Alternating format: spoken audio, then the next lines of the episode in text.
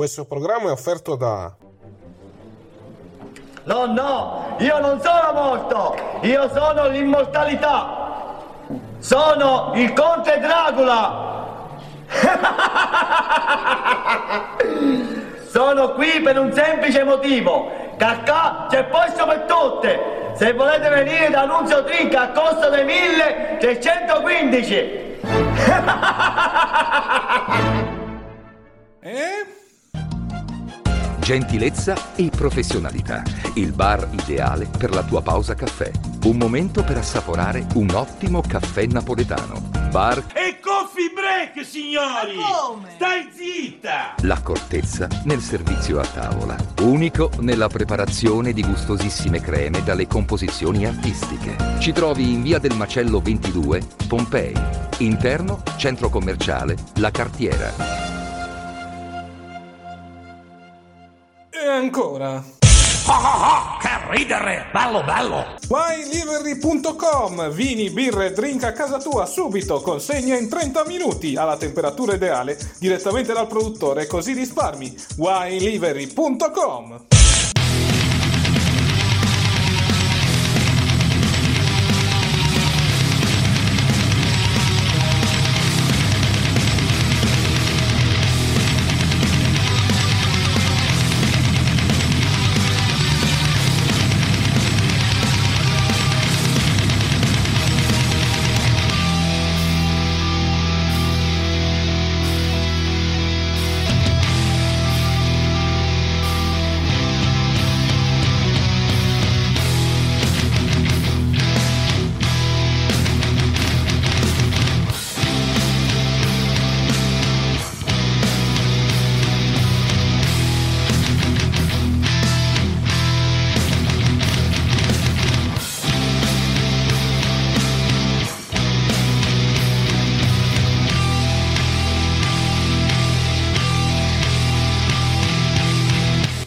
rieccoci qua, domenica 15 maggio 2022. Un saluto a tutti e benvenuti al podcast ufficiale targato Chiesa del Wrestling.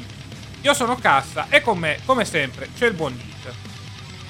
Buongiorno, buona, buon- buona estate Cazio, perché qua ragazzi sta già arrivando il caldo al 15 di maggio, cos'è? 15-16 di maggio, è qualcosa forse inusuale vedere un, eh, un'Italia calda già a metà maggio, cioè non ricordo un periodo così, so te.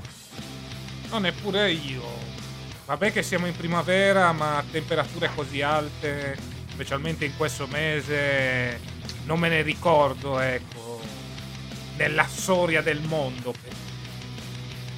Mm, forse no, nel 2003 non penso eravamo, vabbè nel 2003 erano, era il record di caldo, era tipo 40-42 gradi ma non iniziò a maggio, iniziò tipo giugno-luglio, quindi di questo periodo non ricordo un periodo dove faceva caldo già a metà maggio, inoltrato praticamente.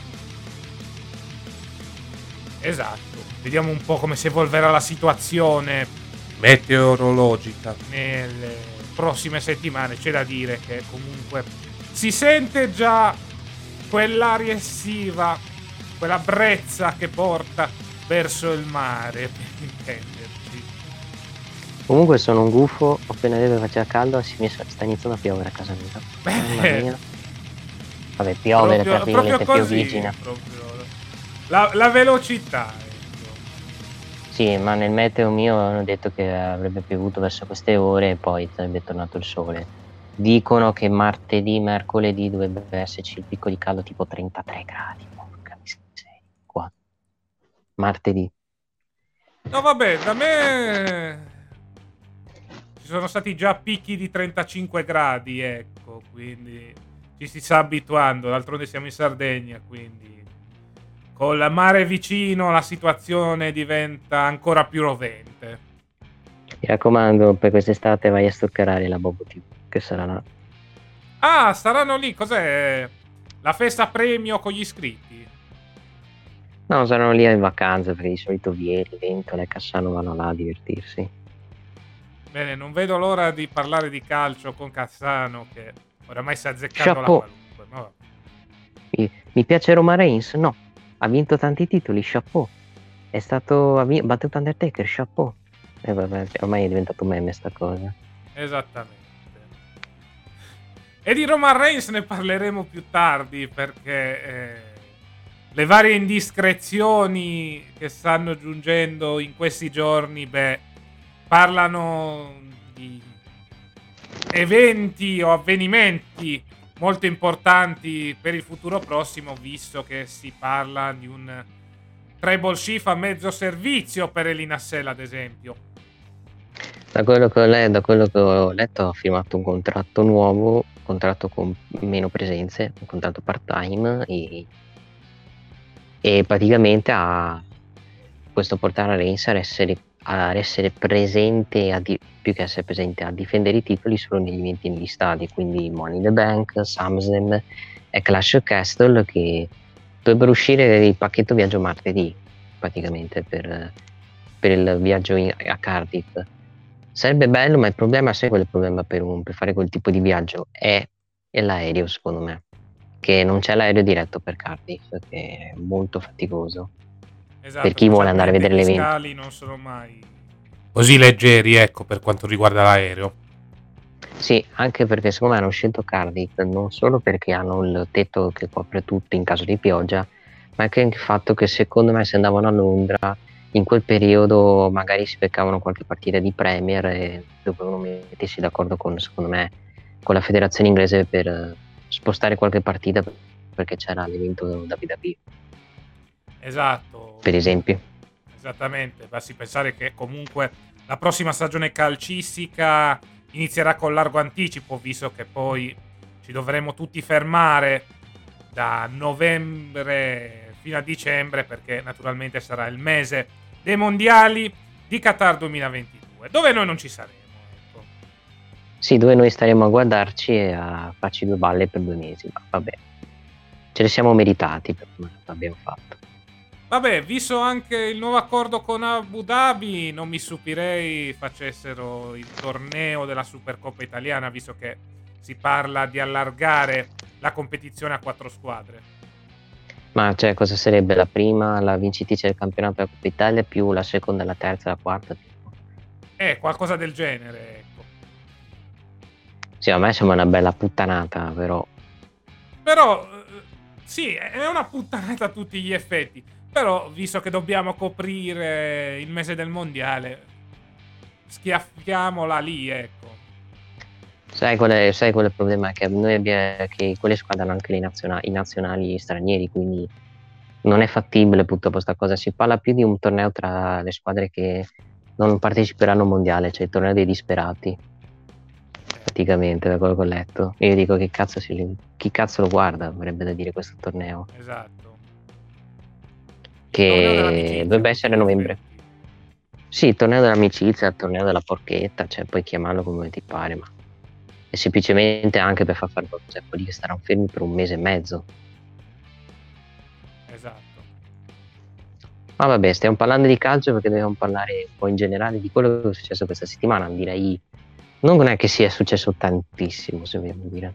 Sì, non è successo tantissimo. Stavo leggendo qualche notizia quella adesso inizia la registrazione, ma a parte novità sul futuro ring name di Dakota Kai e novità, vabbè, su Sunny, ma eh, dell'ex WWE Diva ne abbiamo già parlato nelle ultime due settimane. La situazione dal punto di vista giudiziario, ecco, per quest'ultima si fa molto molto grave, è ufficialmente in galera per l'ennesima volta. In galera, e in galera, come. Esatto. Per il resto poi non è successo niente di che, abbiamo già parlato alla fine del processo di WrestleMania Backlash, che addirittura, sto leggendo qui, ha quasi registrato un record negativo. Bene. Beh, vabbè, grazie a caso se proponi questa card, se era una card da show, ovvio che non se la guarda nessuno. Esatto. Ma è un po' in generale un periodo negativo a livello di ascolti, non solo WWE, anche l'AW ha, fatto, ha avuto pessimi ascolti questa settimana, ha fatto tipo 840.000 a Dynamite, che è bassissimo ok? Tu mi dirai c'è i playoff di, di NBA però cioè non è positiva sta cosa perché vuol dire che il panorama wrestling non solo da WWE non attrae come una volta. Sì mm, decisamente. Più che altro secondo me hanno sciupato in maniera molto grave tutto l'hype che era conseguito da WrestleMania, nel senso avevano fatto una buona WrestleMania, continuiamo il momentum. La WWE ha deciso di proporre WrestleMania Backlash che a tutti gli effetti si è rivelato un pay per view inutile, cioè non è successo niente di che in generale e poi dall'altra parte un AW che eh, a giudicare anche da eh, quello che ho visto questa settimana è sempre più bloccata dall'organizzazione del torneo dedicato alla memoria di Owen Hart. Che sì, che poi ne parleremo molto di come stanno bucando questo torneo, soprattutto dei due match eh, di Dynamite, però diciamo non è, mi siano piaciuti i booking di quei due match, ma ne parleremo dopo. Ma un'altra notizia mi sono ricordato che Kota Ibushi che ha litigato con i dirigenti di New Japan. Esatto, sembra che Kota Ibushi sia vicino all'addio alla New Japan Vediamo un po' cosa succederà. Sarebbe bello vederlo con Omega, sempre se naturalmente Omega ritorna. Mm, Omega io lo vedo più per Forbidden Door, che sai che c'è un altro PPV a giugno, che bellezza, esatto. un altro view. Lo vedo più là. Sì, lo vedo più là. Per quel ritorno a Double Notting non lo vedremo, secondo me si farà anche per evitare magari di accelerare il suo ritorno sul ring che rischierebbe poi di, fare, di avere ricadute alla schiena, quindi meglio, schiena e ginocchio, quindi meglio diciamo evitare questa, questa situazione. No, l'altra notizia che poi mi sono ricordato è NJF che sta continuando a litigare con la dirigenza di W per il contratto. Ok che è presto, ok che fra due anni scade il contratto, però se continuano a nascere queste voci dove lui sta avendo screzi con Tony Khan, tu diranno, eh, ma è storyline, è storyline. Dicevamo anche di Cody storyline, e poi è andato via. Esatto. Quindi la All Elite Wrestling deve stare molto attenta perché rischia di perdere non tanto eh, quest'anno, ma tra due anni un altro dei suoi nomi più importanti. Ha già perso Cody Rhodes, che è ritornato da figlio il prodigo in WWE e adesso rischia di perdere pure MJF. Sì, che è, che è, anche giovane, è un giovane prospetto che con questa cosa potrebbe anche approfittarne per pusharlo come nuovo top Però vediamo, fra due anni tutto può succedere, può essere che fanno pace con Tony Khan, però al momento non è così, semplicemente. Esattamente. Stavamo parlando di Cody Rhodes e allora lo colleghiamo con la recensione del primo show della settimana iniziamo a parlare di WWE Raw. Eh, show dove Cody Rhodes per la prima volta ha lottato in un match titolato a tutti gli effetti contro Theory per il titolo degli Stati Uniti. Sì, eh, il booking del match, eh, non so se hai visto più dominanza di Cody o semplicemente è stato 50-50 a livello lottato. Ma io ho visto più dominanza di Cody, anche perché Cody adesso sappiamo è un main eventer praticamente dello, de, della WWE che ci piaccia o no. Il resto era, era, era me lo aspettavo, ci stava la, la squalifica, l'arrivo di Rollins che diciamo non accettava il fatto che praticamente Cody avesse vinto sporco aggrappandosi al costume. Tutto questo porterà magari un match, a un terzo match con la gabbia, perché penso andremo nell'Elina Cell tra i due, perché il match sta diventando molto personale e molto cruento a livello di di botte soprattutto. Sì, mm, adesso la faida tra Rollins e Roz si è fatta molto sanguinosa, come ha dimostrato anche l'incontro finito in no contest praticamente tra Cody Roz e Theory. Vediamo cosa succederà. Naturalmente Rollins è sempre più minavagante dopo aver subito la seconda sconfitta consecutiva. Vediamo se continuerà ad essere il cosiddetto dito nella piaga per l'American Nightmare e a giudicare da quanto abbiamo visto nel Raw post Backlash eh, sembra essere così la situazione. La domanda se chiedo è in questo terzo match come lo bucheresti e soprattutto chi faresti vincere questo terzo match visto che Cody ha già due vittorie a zero su Rollins? Ma mm, non saprei, nel senso Potrebbe vincere Rollins, però devi trovare un ulteriore motivo per andare avanti con eh, questa faida. Ti dico, potrebbero mettere di mezzo la famiglia, ecco, potremmo avere il clamoroso debutto di Brandy. Però devi, no. fa, devi, mettere un qualcosa che possa far incazzare Cody Rhodes a tal punto da chiedere un altro match. Secondo me la faida finisce dall'INSL. Sì che vinca Seth e vinca Cody, la chiudiamo là. Nel senso che puoi anche far vincere Seth, ma poi farlo vincere magari con Cody che stravolta dalla finisher, magari due si... Cioè, la... ti ricordi forse i finali di Stone Cold Triple H di noi Auto 2001? Sì. Come finì, se ti ricordi? Beh, ricordo che finì con la vittoria di Triple H, credo.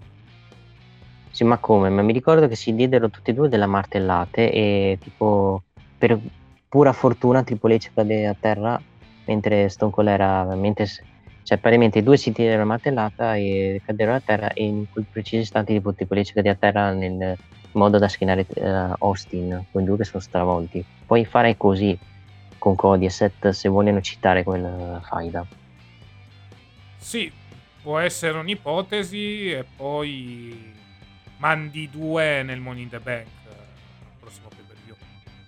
Sì, anche perché Cody ha promosso il Money in the Bank. Poi sta roba del Money in the Bank, che chi vince il Money in the Bank va nel main event WrestleMania. Cioè, praticamente brutta, metti, rendi inutile il Royal Rumble, se questa, questa è la, la stipulazione. Ma io sono più io nell'idea... continuo a non crederci, cioè secondo me è una trollata. Io dico di no perché Se l'hanno pro- allora, ci poteva stare una trollata se fosse stata, stato promosso solo a Backlash. Il problema è che l'hanno promosso a e a SmackDown e NXT questa cosa. Cioè, secondo me è un modo per far rientrare il secondo titolo mondiale. Può essere un'ipotesi, ma come lo fai rientrare? Eh, bella domanda, bella domanda. Semplicemente magari Reigns fa due difese titolate a SummerSlam. Può essere un'ipotesi, sì. Fai così, Poi... almeno riporti la divisione dei titoli mondiali, ecco, cioè è stato bello tenere Reigns campione unificato, adesso però è arrivato il momento di dividere i titoli, anche se parliamoci chiaro, da quando ha vinto le due cinture a WrestleMania Reigns non è che abbia fatto chissà che, ok. In nulla si mi fatto niente. niente. Eh? Sì, ha fatto praticamente niente. Ha fatto più gli altri, i suoi amici. E pare che la sua prossima difesa titolata sia Money the Bank. E non è il McIntyre per la sua difesa titolata, si parla magari di magari un avversario diverso. Non penso a Cody, Cody se non giocheranno a SummerSlam o un altro evento. Può anche essere Randy Orton se vuoi ma visto che Randy Orton è over in questo momento, magari Randy Orton rido fare dei titoli a dell'INSL, Randy Orton va per il titolo contro Reigns per fare una difesa titolata tra uno, uno amatissimo come Randy Orton che è amato allo stesso tempo della Tom Reigns. Esatto. Può essere anche a giudicare dal promo che abbiamo visto venerdì a SmackDown.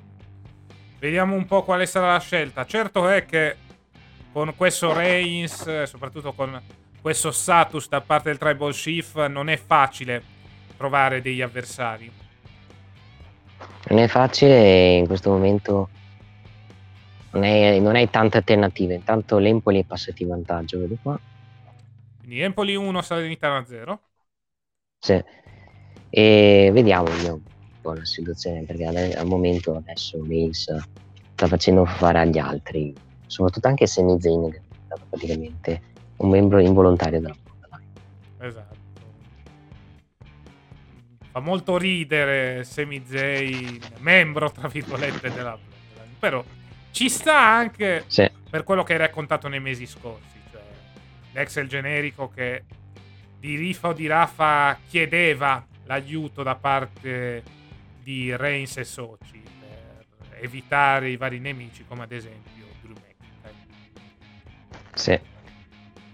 Continuiamo l'analisi loro perché sono successe anche tante cose. Sì, ma ti dico, è stata una buona puntata a mio avviso. Sono successe molte cose. Abbiamo avuto Doudrop e Nick Sage contro Stasha Banks e Naomi con eh, vittoria da eh, parte del team Face. Perché qui sul report mi dice che hanno vinto le Heal, invece hanno vinto le Face. Con Doudrop che sta cercando di tirare fuori il lato oscuro, tra virgolette, da Nick e Sage. Ecco, sta cercando di far tornare Nicky Cross a tutti gli effetti. Io ho visto il match, il, il match è stato così, praticamente Nick e Sage non ha dato il cambio a Dudo, poi ha detto dammi il cambio che vinciamo, no no, tranquillo, possiamo, posso farcela da sola, alla fine ha perso, imbecille, e per un attimo pensava Nick e Dudo praticamente si stavo fatto perché mi ha dato il cambio ho detto ok splittano di nuovo io ho detto ma non avrebbe avuto senso anche perché sono appena, si sono appena alleate quindi sono un po' d'accordo con te che magari cercheranno magari toglieranno quella gimmick inutile di Nick Sage secondo me. Anche perché non è over non se la caga nessuno e, e ci sta perdendo più che guadagnando. Mentre su Sasha Banks Naomi sinceramente come campionesse sono molto presenti, però avversari in questo momento, perché è una divisione di coppia femminile, cioè come si può dire, è molto inesistente. Sì, ci sono praticamente loro e Natalia Scenabecchi. Poi il vuoto che anche... cioè, a meno che alla luce anche di quanto accaduto in questa puntata dello show rosso, metti in tag eh, Dana Brooke e Tamina. Poi però... Mamma mia le coppie eh, si contano sulle dita di una mano, eh. Sì, non c'è, non c'è. Tutti tag a caso, anche Sasha Naomi a caso. Il disegno è alla WWE non si sforza così dei tech team che sono nati dall'inizio alla fine, quindi eh. ti fa capire anche un po' la soluzione, ti fa capire un po' come è messa la divisione tech team femminile per resto vediamo su Nikkei 6 cioè, ho Dudrop può essere vedendo anche che hanno perso Scena Bez e Natalia SmackDown potrebbero andare di nuovo contro di loro anche perché veramente non c'è nessuno. Decisamente cioè c'è poco o niente nella divisione di coppia femminile segno che va sì. bene ok i vari split per cercare di liberare nomi grossi come Ria Ripley che adesso si è unita alla Sable di Edge, però il panorama per quanto riguarda i titoli di coppia femminili è paragonabile al deserto, cioè non c'è nulla di nulla. Mm. Sul Judgment Day cosa vogliamo dire del Ria Ripley del Judgment Day, praticamente? No, eh, che possiamo dire? Cioè, un buon promo da parte di Ria Ripley citato anche il fatto che i fans eh, la vengano a cercare o per eh, quel particolare schienamento che faceva da face oppure per eh, cercare un autografo alle 6 di mattina. Ecco, lei dice di essere stufa. Promo un po' sulla falsa riga di quello che fece Priest pro, post WrestleMania. Diciamo che poi è il light motive de, del sì. Judgment Day, ovvero sia eh, personaggi che prima erano tifati pu- dal pubblico e che adesso sono scontenti ecco, di dover cercare ogni volta l'apprezzamento da parte del WWE Universe. Sì. La cosa bella è c'è un complimento a Edge che ha cambiato capigliatura in omaggio a Ria Ripley quando arriverà Ciampas diventerà pelato Edge Esatto. No. Vabbè, ma Sper- speriamo di no. Ce l'aveva anche durante il periodo da ritirato, quindi ci sta. No, perché ho letto questo meme tipo Edge quando era arrivato pista, aveva i capelli lunghi, poi è arrivato Ria Ripley, aveva i capelli corti, adesso arriverà Ciampa e diventerà pelato. Cioè. Bene. No, spero di no perché per pelato Edge non si può vedere, sinceramente. Esatto. Puntata che... Beh, per... Vai, vai, lo vuoi dire. No, per, il, no, per il resto, cioè... Vergogna! Hanno distrutto Liv Morgan! Vai nei tapi, vergogna! Dai, per cortesia, non esageriamo. Ma È vero che Stiles, Stiles Balor sono stati degli stronzi e hanno salvato po'. Sì, quello sì.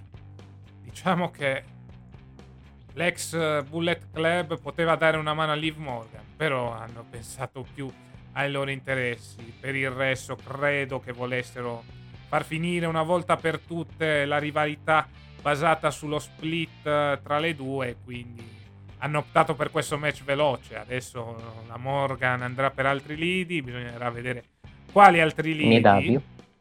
No, scherzo. Vedete nei W. Vabbè, vediamo un pochettino cosa combina, mentre invece la Ripley naturalmente potrebbe essere una delle prossime avversarie di Bianca Belair.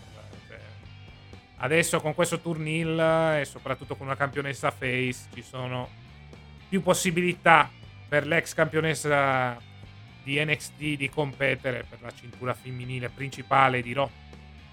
Sì, non ad NSL, perché vedo più ad NSL un triple threat. Sì. Secondo me. Quindi per SummerSlam e Money the Bank ci starebbe perfettamente un'avversaria grossa Bianca Belair.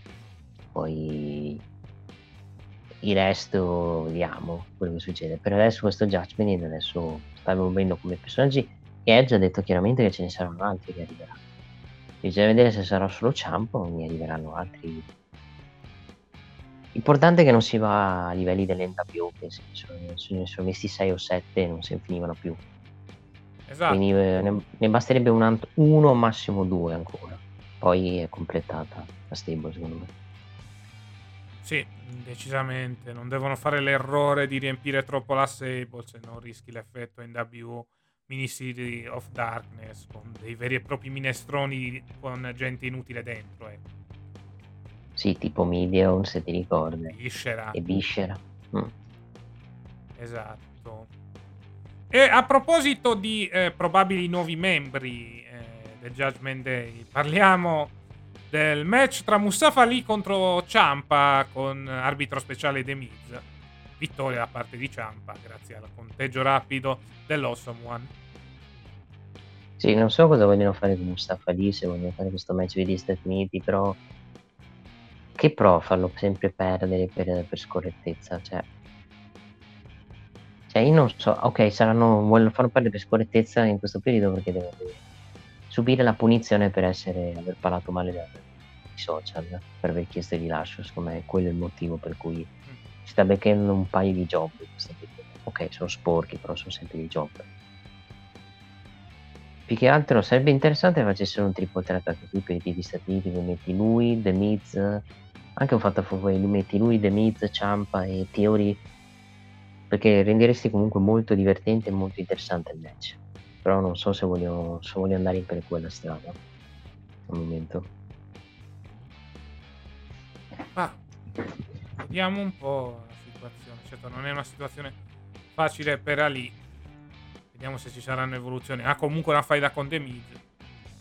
Eh, non è l'ultimo degli stronzi della federazione di sempre. Vediamo l'evoluzione. Al momento si sta cercando di pushare Ciampa, che molto probabilmente si aggiungerà al Judgment Day, lasciando quegli altri due a feudare tra di loro.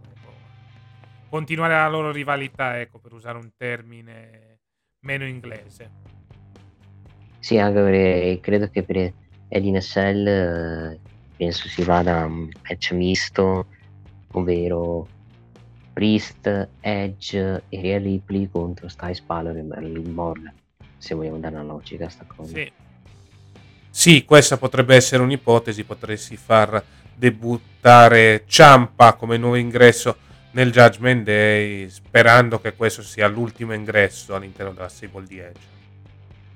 Sì, anche perché poi dovevamo arrivare a un focus di questa fight, cioè dovevamo arrivare al punto che The Styles doveva vincere questa fight, che le ha prese esatto. sempre, praticamente.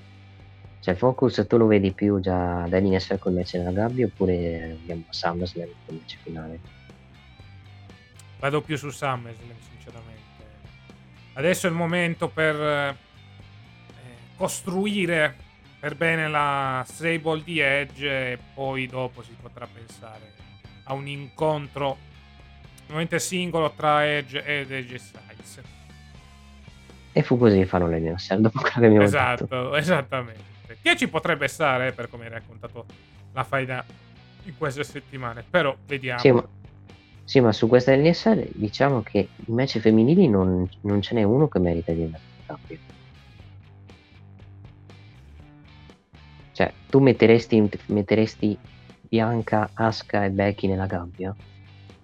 No, il problema è che è chiuso domenica l'unica faida che poteva entrare nell'Elina 6, sto parlando dall'altra parte. Sì, però Charlotte adesso sta vendendo questo infortunio perché si sposa con Andrade. Esatto. Quindi, boh, si potrebbe Eh, anche fare a meno di un match femminile a gabbia a questo punto. Cioè, non ha senso farlo quest'anno e non ci sono le basi. Cioè, Secondo me lo fanno, lo fanno. Sì, Secondo me ok, lo fanno per per carità, lo faranno. Però le faide che stanno costruendo non mi sembrano all'altezza della stipulazione della gabbia in questo momento. Asuka contro Becky Lynch è iniziato da pochissimo, eh. No, non dico Asuka e Becky Lynch, metto tutte e tre, ma Asuka, Becky e Bianca. Sì, ci potrebbe stare. Cioè, se vuoi mettere per forza un match femminile, metti queste tre, ma sarebbe un match fondato sulla pura azione in ring, perché dal punto di vista della faida hai iniziato a costruire solo, solo questa settimana, eh. Sì. Poi, poi nella storia queste tre hanno dei precedenti, potresti basarlo su quello, però l'hai costruito veramente da poco. Esatto. Quindi... Anche perché poi il resto... Cioè... Ci sono stati triple threat in NSL. Credo che si ricorda Castle 2011 con sì, quel bellissimo NSL Sina, CM Punk del Rio. Sì, che poi anche quello non è che fu proprio a tutti gli effetti un triple threat. Fu anche molto controverso come incontro. Sì, perché Del Rio chiuse fuori dalla gabbia Sina Esatto. e vinse tipo col bastone, poi contro CM Punk e poi arrivarono The Miz Artuto, che c'era quel periodo che Miz Artuto erano stati licenziati da Triple H. Esattamente. Quindi crearono caos all'interno della gabbia. Ma secondo me ci starebbe anche perché a livello 8 verrebbe fuori un bel match. Poi è vero che la storyline. Sì, sì, ma infatti l'ho detto, cioè sarebbe un match tra tre nomi grossi della categoria, però eh, non aspettatevi chissà che storyline, è un match fondato sulla pura azione in ring e può uscire un bell'incontro. Mhm, Sì, assolutamente sì.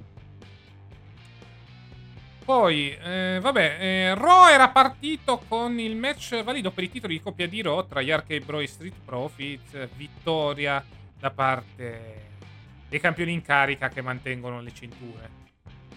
Sì, con, l'Arcade- con gli Archeo da parte di Riddle su uno degli Street Profit e con gli Arcade Bro che lanciano la sfida agli Usos per il titolo di Undisputed Tag Team Champion per unificare le cinture di coppia. Se- Segno che non si sono dimenticati quello di quella cosa. Il fatto che Reigns gli abbia mangiato il contratto di match. E Esattamente. l'abbia distrutto praticamente. Secondo te, anche alla luce delle indiscrezioni uscite nell'ultima settimana, secondo te, lo ripeto nuovamente, eh, unificheranno i titoli? Il fatto che lo facciano a SmackDown eh, mi puzza di no. Mi sa che non lo fanno. Perché possono farlo finire per squalifica quel match. Esatto. Però potrebbero anche fare il fatto che finisce per squalifica e fanno l'NSL per queste due coppie. Può essere. E lì poi unifichi le cinture. Ci potrebbe stare, ecco. Però, cioè, bisogna vedere non solo la situazione dei titoli di coppia, ma anche la situazione dei titoli mondiali. Cioè, per carità, potresti anche fare due cinture mondiali distinte e unificare i titoli di coppia. Ci potrebbe stare, l'hai già fatto in passato. Però, boh, vediamo. Sì, bisogna vedere se a Fox USA sta bene sta cosa. Esatto. Cioè, potrebbero fare così un- un'unificazione soft, nel senso Reigns eh, perde una cintura così da avere due campioni distinti sia per Fox che sia per USA e poi tieni i campioni di coppia unificati, tanto non è che cambi molto per gli ascolti avere due cinture di coppia una sola. No, no, diciamo anche, anche, anche bene avere su una cintura di coppia. Quella mondiale diciamo che cambia molto avere solo una cintura mondiale perché potresti più esclusiva a uno show che a un altro, praticamente, con la cintura mondiale. Esattamente. Poi, eh, vabbè, abbiamo il confronto tra Homos, eh, MVP e Lashley. Eh, Homos e MVP sguinzagliano, anzi fanno tornare da non si sa dove un ex membro dell'art business, ovvero sia Cedric Alexander, l'Almighty. Ne approfitta per menarlo a sangue. Settimana prossima avremo questi due omoni nel loro ultimo capitolo dentro la gabbia, ovvero sia lo Steel Cage Match. Strano che già l'ultimo capitolo se lo giocano a lungo. Cioè, o succede qualcosa di grosso che fa sì che vadano avanti, o vince Lashley lunedì. O forse stanno iniziando un po' a lasciare la presa nei confronti di Homos. Nel senso, me no. Liberiamo Lashley per il futuro. Secondo me no. Anche perché cosa gli fai fare Lashley visto che l'NSL praticamente tutti, tutte le faide sono praticamente occupate perché Reigns non, non, non difenderà la cintura molto probabilmente. Rollins va contro Cody, cioè, come vanno avanti ancora. E faranno un finale controverso per far sì che poi si faccia l'ultimo match dell'NSL, magari last man standing da più sì, potrebbero fare come Lashley Umaga, se ti ricordi bene, cioè... Spaccare la gabbia. Eh sì, potrebbero fare così, sono due giganti, proviamo ad approfittarne per continuare così la rivalità. Ecco. Vero, lì però il match finirebbe in un contest. Appunto, e così continui la fight. Diciamo che non è che apprezzo molto i no contest, però... Lo so, senso. però il problema è che sono già 1 a 1, quindi... A meno che non arriva Cedric e Shelton Benjamin fanno art business, non so, non vedo altre soluzioni. O vince Lashley, vince qua. Boh, cioè, sinceramente, sta faida so mi sta calando, calando molto. Cioè, dicendo Nick, scusa? No, sta faida mi sta calando molto. Diciamo, un buon inizio, adesso sta un po' calando. Sì, eh, dal post WrestleMania in poi c'è stato un calo. Vabbè, sapevamo che a WrestleMania Backlash avrebbe trionfato Homos. Vediamo cosa accadrà lunedì nella gabbia. Rimango abbastanza perplesso sulla gestione di questa rivalità. Ma pure io, perché mi aspettavo che aspett- arrivassero a un last man standing eh, o magari Steve Cage, ma magari per via invece di farlo in un rock qualsiasi. Esatto. Boh, non lo so, magari poi vince Lashley e poi fanno un altro match, last man standing e vince nuovo Lashley, cioè, si fa ma, ma con un finale controverso. Vediamo un po' cosa succederà lunedì, quindi a Raw questa settimana avremo lo Steel Cage match tra Homos e Bobby Lashley. E a proposito di Raw e di grandi annunci, beh, abbiamo avuto questa settimana eh, il ritorno di Alexa Bliss, ma soprattutto eh, diciamo, l'esonero tra virgolette di Sonia Deville dal suo incarico di autorità all'interno della federazione di Sanford. Sì, diciamo che era, era, era nell'anima che stava facendo questa storyline praticamente della, che la dirigenza stava valutando l'operato di Sonia Deville, alla fine hanno valutato hanno detto che, che aveva abusato molto potere, dei suoi poteri da manager per, per, per, guadagnare i suoi favori e alla fine l'ha licenziata, tenendola però come lottatrice, portandola a non concentrarsi nel match con la Bliss, venendo squasciata praticamente. Sì, quindi una Sonia Deville che ritorna nuotatrice a tutti gli effetti e anche una Alexa Bliss che torna normale a tutti gli effetti. Cioè, nella Tyre ci sono alcuni segni e alcune citazioni alla sua gimmick dark, ma fondamentalmente è tornata la Goddess. È tornata anche la Lily di Sepult. Sì, però eh, non esercita più quel potere su Alexa Bliss che dal punto di vista del trucco è tornata normale come se nulla fosse. Ma vediamo settimana prossima come spiegheranno sta cosa. Sì, sarà molto interessante. Potrebbero spiegarlo con eh, le bellissime sedute dallo psicologo che abbiamo visto nelle settimane precedenti Elimination Chamber. Sì, che sono servite per fare l'Elimination Chamber e poi perdere. Esatto. perdere. Vabbè, lì poi c'era il motivo perché doveva sposarsi poi adesso Bliss. Esattamente, vediamo un po' come si evolverà la, la situazione per l'ex campionessa di Raw nelle prossime settimane. Mhm. Passiamo alla sfida tra i fratelli minori, perché abbiamo avuto da una parte Ezekiel, dall'altra Ken Owens. Mamma mia, che... Sì. Segmento che finisce con l'attacco da parte di Kevin Owens e l'Alpha Academy ai danni di Ezekiel. Dai, voglio tag team match Ken e Kevin contro Ezekiel ed Elias per Elias ma per fare sta cosa devi fare una roba cinematografica su questa cosa Esatto. che è molto difficile.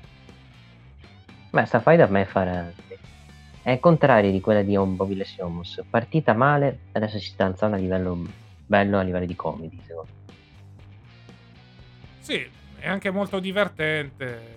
Più che altro stanno cavalcando molto bene l'onda. C'è anche un bel video sul canale YouTube della WWE dove Ezekiel dice che un giorno Elias lo portò a vedere il suo wrestler preferito, ovvero sia Shawn. Eh sì, tanto apre un po' perché fa caldo, inizia a morire di caldo, ma Ma è finita la pioggia? Beh, si è finita, è durata due minuti, cioè, è durata, non so se è durato più di uno squash di Alessia Bliss, ma diciamo è durato pochissimo sta pioggia, po' più di Goldberg, eh, squash di Goldberg. Ma è durata anche più di uno squash di Virman che ha affrontato Frank Loman. Basta, non ne posso più di sti squash, mi sono rotto il cazzo, veramente. Andiamo al focus in sta faida, cosa vogliamo far fare a Birma? No, non mi chiedere il perché, evidentemente non hanno ancora un avversario pronto per lui. La verità, secondo me, l'avversario ce l'hanno. Secondo me Dominic torna e fargli prendere una faida con i Mystios per fare lo split con Dominic e Ray. Che bello. Poi Dominic a livello di carisma faccia abbastanza cagare, lo sappiamo tutti. Esatto. Quello sì, soprattutto. Oh, Birman mi sembrano il periodo, sai, quando Ryback squasciava ogni settimana di jobber che non avevano piani. Quello è il periodo. Solo che era face, mi sembra Ryback, non mi ricordo. Sì. Che adesso face nella realtà non è perché lo odiano tutti, per quello che sta spostando. Soprattutto augurando mm, brutte cose alle madri di Vince. Esattamente. Completamente d'accordo con te, specialmente su questo. Sì. Poi eh, parliamo del passaggio di Lacey Evans, perché Lacey Evans Così, venerdì a. SmackDown, poi lunedì è passata improvvisamente Così, perché a cazzo, a cazzo di cane, così. C'è i suoi, i suoi documentari dove c'è il suo presentarsi per i suoi, diciamo, 5 capitoli, presenta- presentarsi al pubblico, è servito solo per andare allo stage e salutare tutti e poi così. Why? Cioè, o si sono resi conto che fanno match da ronda Lacey Evans viene una merda e l'hanno spostata a perché ha lasciato magari torna Bailey non lo so sinceramente perché io vedo più seconda opzione che secondo me mi hanno detto all'ultimo di questo spostamento. Più che la mia prima opzione anche perché non ragionano tanto per Per me, più che altro a giudicare, al di là delle varie ipotesi, l'impressione che forse questo personaggio non abbia convinto abbastanza. Quindi hanno deciso di spostarlo in quel di là. Ma non ha ancora c'è combattuto? Bailey che potrebbe ritornare nelle prossime settimane, però. Boh, il problema è caro è che non ha ancora combattuto non ha ancora debuttato su ring cioè come fa a non aver convinto non lo so. Sai come Vince? Ti ricordo che McMahon era quello che voleva far debuttare Malina e poi al momento del debutto si è ritornati ad Emma, eh. sì poi le maline l'ha fatto Carmelo Esatto. Cioè, non ci vedo niente. Semplicemente perché secondo me il cambio di quel gimmick è fatto che magari Emma non voleva fare quella gimmick. Poi tolta. Esatto. C'era da diventare poi una jobber. Dopo quella roba. Sì. Che altro appena ci fu il fallimento, che vabbè, definito fallimento anche quello è un eufemismo, cioè perché non ha praticamente sì. mai lottato, cioè non ha mai debuttato a tutti gli effetti, hanno fatto giusto il segmento in cui ritorna a tutti gli effetti di Emma, diventa una jobber e poi da lì a qualche mese viene licenziata. Ecco. Mm. Eh, rendiamoci conto che Emma aveva anche scampato il licenziamento uno o due anni prima, perché si parlava di licenziamento e poi tipo ritirano il suo licenziamento due ore dopo, se ti ricordi. Vabbè, il fatto che stiamo parlando di Emma Lina fa capire quanto ci frega di questa, di quello che... Cosa, non so neanche cosa stavamo parlando perché abbiamo, siamo passati da questa del Malino. Sì, eh, adesso... No, eh, del trasferimento di Leslie Evans. Ah, di Leslie Evans. Posso dire, non mi fa né caldo né freddo il suo trasferimento da SmackDown. Fa ah. cagare sul ring, personaggio che è molto patriottico, che è un, è un personaggio che cercherà la cerca in questo modo di mandare over l'SM se poi si renderanno conto che sul ring la porterà ad essere diciamo odiata. Esatto. Quindi boh, vediamo come si evolve la situazione sicuramente. Già questo trasferimento non promette niente di buono per l'ex marino mm. Vabbè, sempre parlando di robe inutili, sembra sia arrivato il divorzio. Dana Brooke e Reggi e. Tozawa e Tamina. Beh, caro mio Reginald, anche Allegri gli è arrivato il divorzio. Ah, non era sposato con Ambra, mi sembra di no. No, eh, non erano sposati, cioè si sono separati perché praticamente eh. Allegri come al solito ha fatto di testa su. Caro Reginald, vai a allenare la Juve, tanto lì se fai un anno di merda non dire non è fallimento, tranquillo. Ah, è vero, non sei amico di Agnelli, quello, quello è il problema. Agnelli! Agnelli! Che adesso vogliono comprare Pogba, Sì, eh, da quel che ho letto c'è stata anche una litigata, secondo le indiscrezioni, tra Nedved e Agnelli. Vabbè, come al solito. Tanto poi non succede mai una sega per far sì che cambi qualcosa. Vabbè, su questa storia che, che posso dire? Sti cazzi. Andiamo avanti. Andiamo avanti. Vabbè, arriviamo direttamente al main event.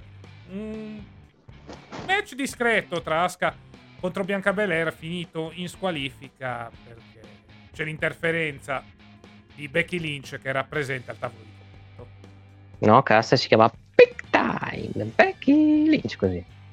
Sì, Big Time Backs, Becky Lynch. Sì. No, però il, come si dice, l'annunciatore fa Big Time, così. Un po' come... come beh, Cole che dice The Boss Time, The Box Time.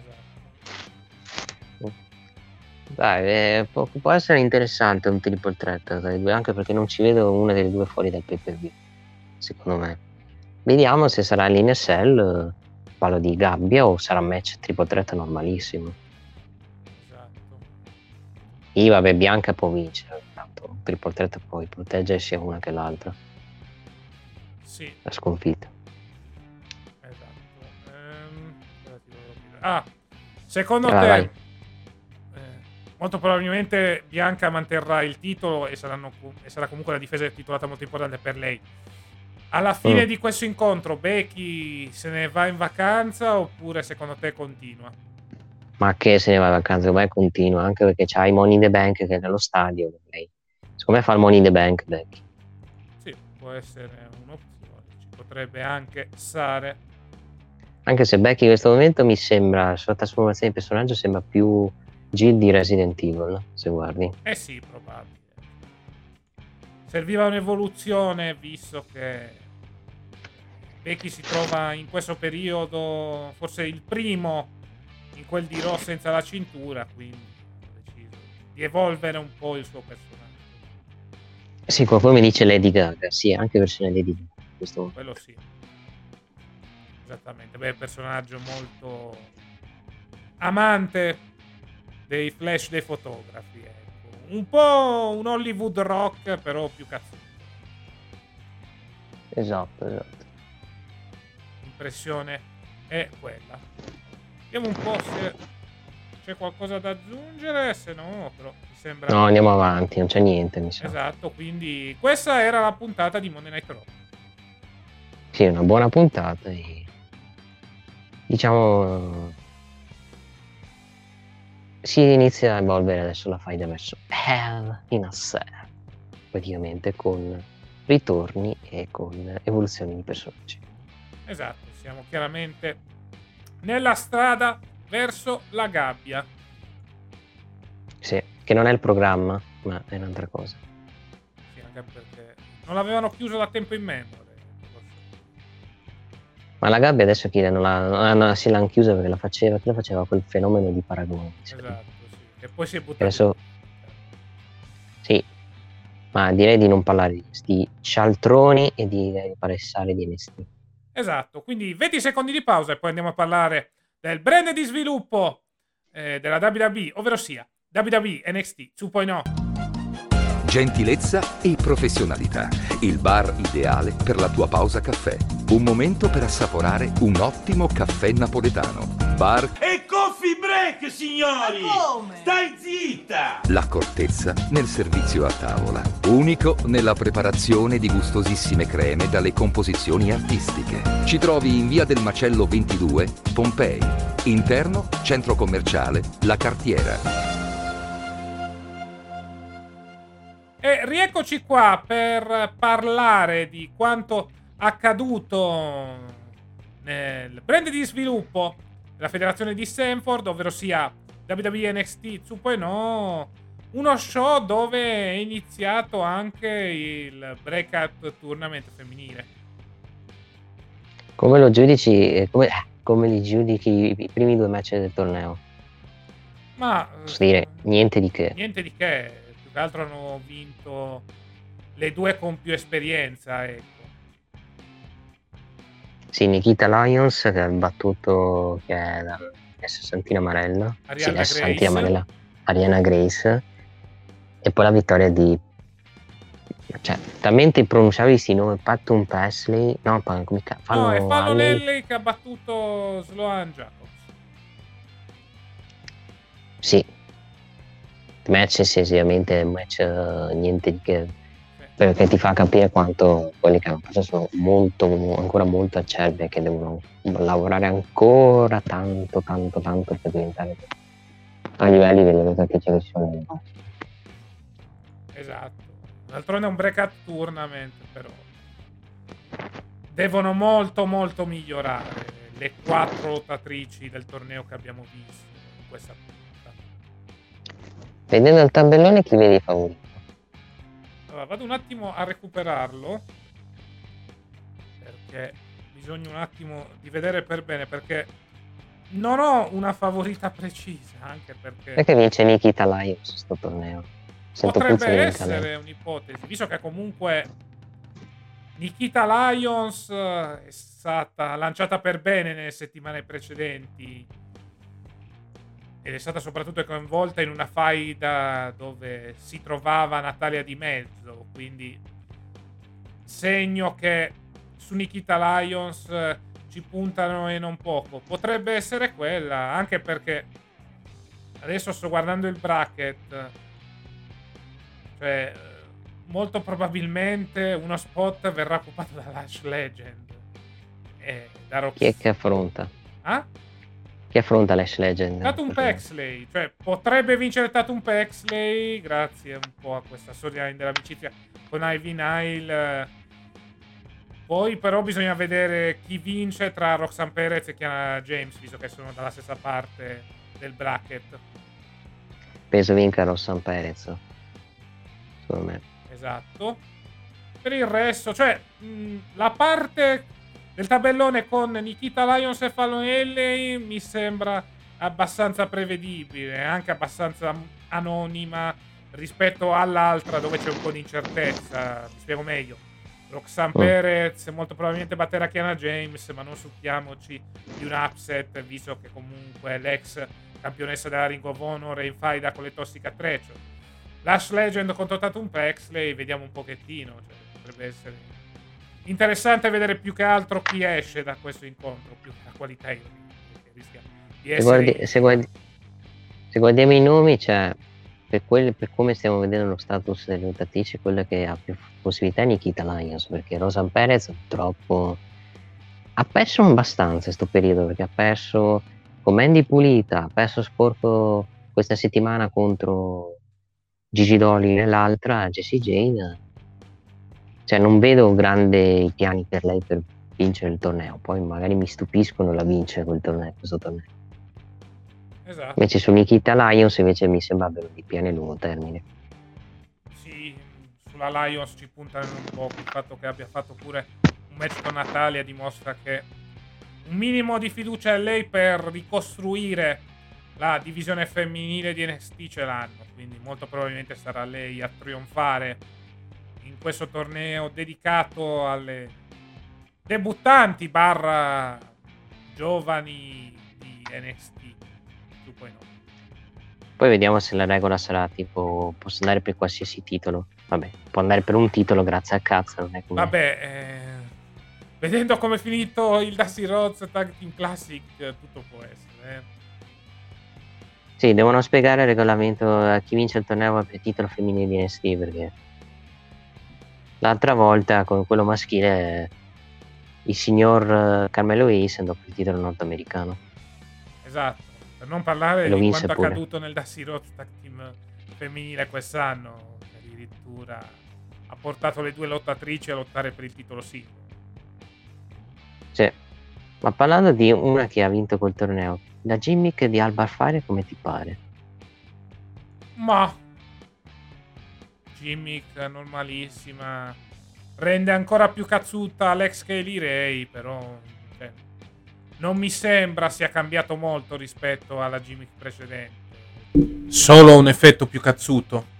Sembra uno dei personaggi di Final Fantasy. femminile di NXT.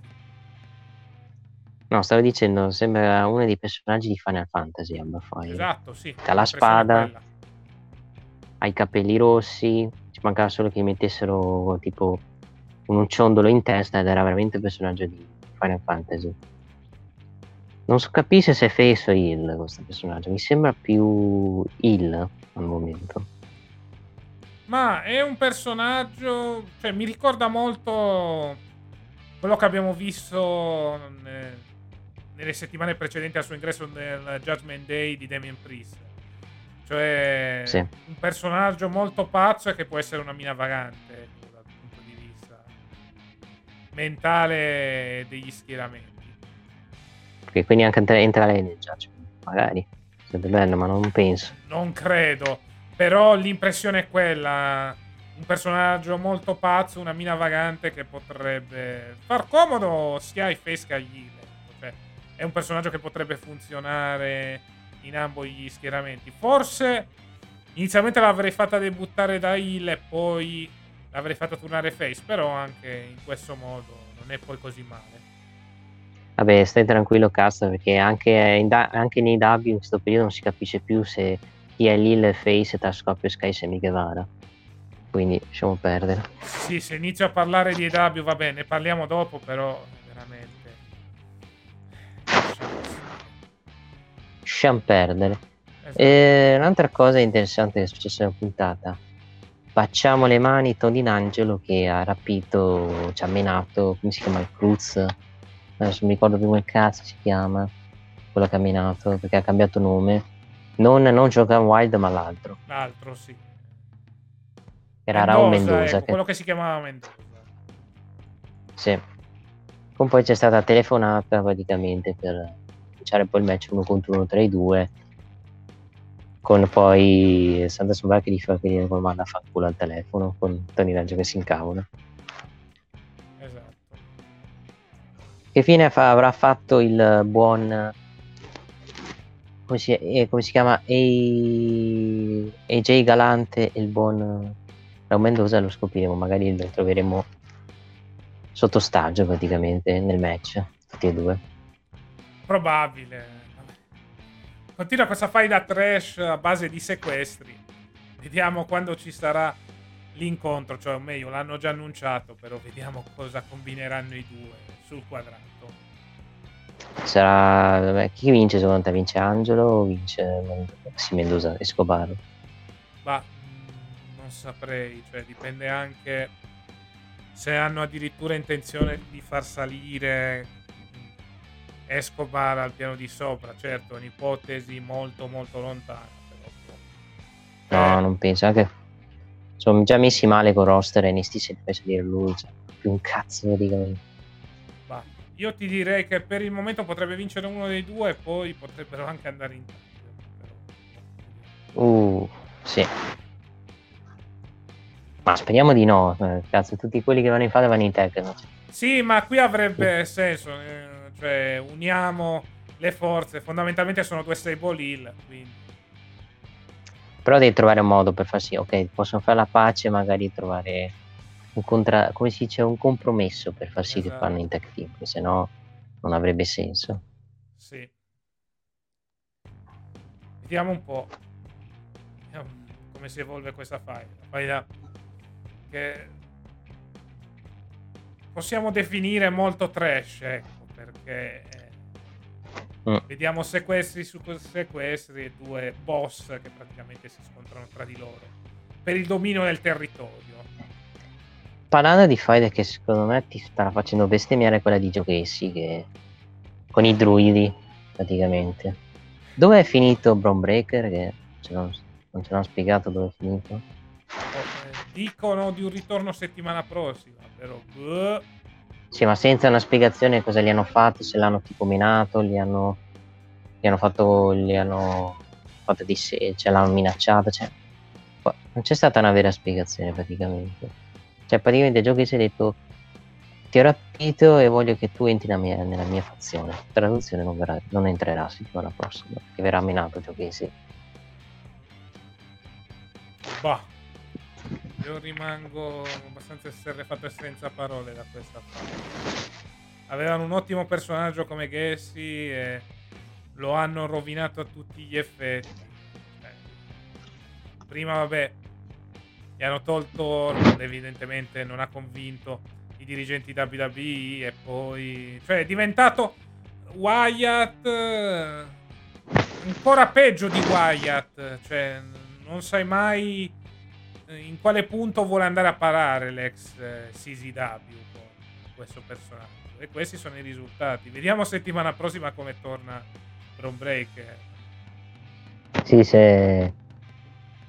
se soprattutto se allerà con giovedì o annunceranno magari un match per un futuro speciale. Penso si può andare più su quella, Probabile su quella strada. il futuro match. Vediamo se Brown Breaker uscirà cambiato da questo rapimento dei druidi rimarrà sempre lo stesso Brown Breaker. Adesso lo troveremo reverendo. Non penso. O ce lo ritroviamo pelato come successe a Stroman dopo l'horror, l'horror show. Così fanno anche l'horror match. Sì, no, ah. Non diamo queste idee che lo fanno veramente. Ne avrebbero il coraggio. Eh sì. Vabbè, vedendo un po', abbiamo avuto il match per i titoli di coppia, ne stavamo parlando prima all'interno del uh, discorso riguardante il Breakout Tournament, le Toxic Attraction contro Wendy Chu e Roxanne Perez, vittoria da parte del campionesse che mantengono le cinture. Spork, hanno vinto esatto. sporco, però hanno mantenuto. E poi Wendy Chu che ha minato Mandy Rose, ce li ha fatti scappare. Esattamente. Mamma mia. Uh, non so come si dice, non so Beppe, non sono d'accordo con te. Secondo me Wendy Chu è futura campionessa NXT, Probabile. Certo è che comunque i Toxic Attraction avevano bisogno comunque di una vittoria, tra virgolette, all'interno della rivalità nei confronti di Wendy Chu. Questa vittoria è arrivata questa settimana vediamo un po' l'evoluzione di tutta la situazione. A me sembra ancora to- troppo presto per un personaggio come Wendy Chu, però tutto può essere. Ma non penso vinca il titolo, l'ho detto per ironizzare, facendo il cassano della situazione. Mm, ma dove non vince la va per il titolo perde vedendo che adesso con Ray Jade ha avuto pure la stima in Italia nonostante fa i match e perde però ha la stima degli avversari mi ricorda un po' il Napoli che gioca bene però non vince il, il, il campionato eh però abbiamo vinto con come si dice a testa alta sì quello succede da un paio d'anni. E la cosa divertente è che eh, mandano gli striscioni contro Spalletti che ha riportato la formazione dopo due anni di miseria in Champions. Ma vabbè. Sì. Lasciamo stare. Attenzione, mamma mia, Seppe cosa sta facendo? Sta regalando miracoli qua. La Salernitana che sta rischiando di prendere il secondo. Guarda. Guarda il culone del Genoa che cosa sta avendo. Vabbè, il culone del Genoa bisogna vedere. Cioè, noi abbiamo una partita da giocare domenica. Guarda un po' contro il Napoli. Eh, se uno vuole guardare in maniera velenosa, Napoli-Genoa sono gemellate. Attenzione. Gemellati barra ex gemellati. Diciamo che è un gemellaggio che negli ultimi anni ha avuto diverse difficoltà. Però vediamo un po' cosa succederà eh, domenica. Ecco. La seguiremo la sì. partita tra Napoli e Genoa con la nostra live reaction sul canale Viva TV. Sì, una mini maratona praticamente. Esatto, dalle 15 fino alle 22.45. Poi eh, entriamo nello spogliatoio della Diamond Mine con eh, i Creed Brothers e Roderick Strong che discutono tra di loro riguardo alla vittoria di settimana scorsa. Nel mentre viene annunciata una nuova eh, entrata nella stable, ovvero sia Demon Camp. Chi è, chi è questo Demon Camp? Ma l'ho già magari sentito. No? Cioè, dobbiamo vedere su Wikipedia se ha già combattuto. Sì, sto andando a fare un controllo veloce per vedere chi sia. Beh, viene da NXT UK. Ah. Si vede che non seguo più NXT UK praticamente. Sì, eh, aveva fatto una faida con Sha Samuels e poi aveva fatto anche qualche match, credo, a level up. Ah beh, Oh, vediamo, vediamo. Come ci sta a mettere un nuovo modello Nevermind, vista poi dello split dove fai Creed Brothers contro Strong, questo qui ha abbastanza senso. Settimana prossima c'è il rematch con i Lucky Raiders. Sento puzza magari di tornillo di Roderick Strong e Daniel Creed Brothers per fare questo tag match. Esatto. Secondo me. Vediamo un po' come continuano questi dissensi all'interno della Diamond Mine.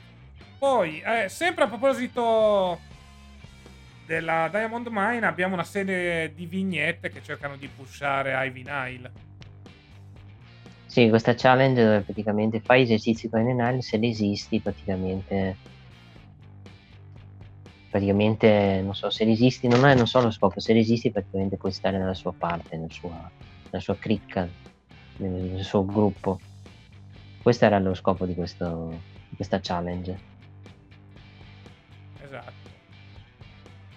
Che altro è un push eh, per la parte femminile della Diamond Mine in vista di scenari futuri. Ecco, mi ricordano molto i video promo che abbiamo visto per pushare in quel di Ro Bianca Belair, ecco, prima che passasse a SmackDown e diventasse uno dei volti più importanti della divisione femminile. Mm. Sì, è vero, vero. Aveva fatto quella serie di promo che ricordavano molto Mr. Perfect. Sì, cambiano opportunamente portando qualcosa. Esatto. Vediamo un po'. Allora, vabbè, abbiamo parlato di Alba Fire, abbiamo parlato già del Torneo femminile. Parliamo di Solo Sikoa. Che vuole una shot, anzi una nuova shot. Perché comunque mm. ha già avuto la sua, la sua chance, chance titolata in quel di eh, Spring Break. In, eh, Sikoa che poi se ne va e Grimes viene attaccato alle spalle da Carmelo Ace e Trick Williams. Segno che. Con calma, con calma poi se l'è andato a salvare. Con molta calma. Esatto, segno che continua questa faida incrociata tra Grimes, Sikoa e Ace. Cioè, potrebbe esserci il tag team match e potrebbe esserci il turn di Sikoa. Sì, esatto, esatto. Eh, però sto tag team match l'ho già visto. Mi sembra un déjà vu. Mi sembra che ci sia già stato tag team con Sikoa e, e, e Carmelo, Carmelo Grimes. No, Car- sì, Cameron Grimes. praticamente.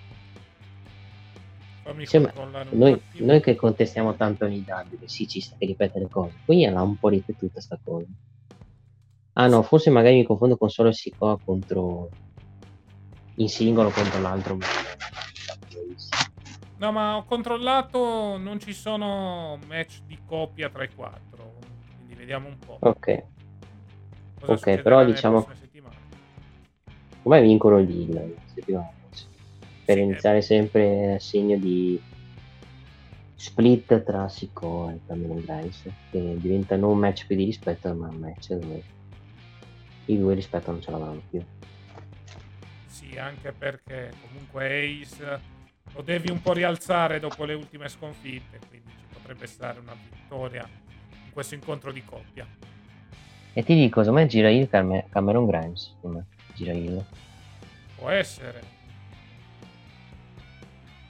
Perché è molto amato dal pubblico se lo si fa e mi puzza il fatto anche perché mi sembra strano perché iniziano a fiscare Cameron Grimes, non so per quale motivo.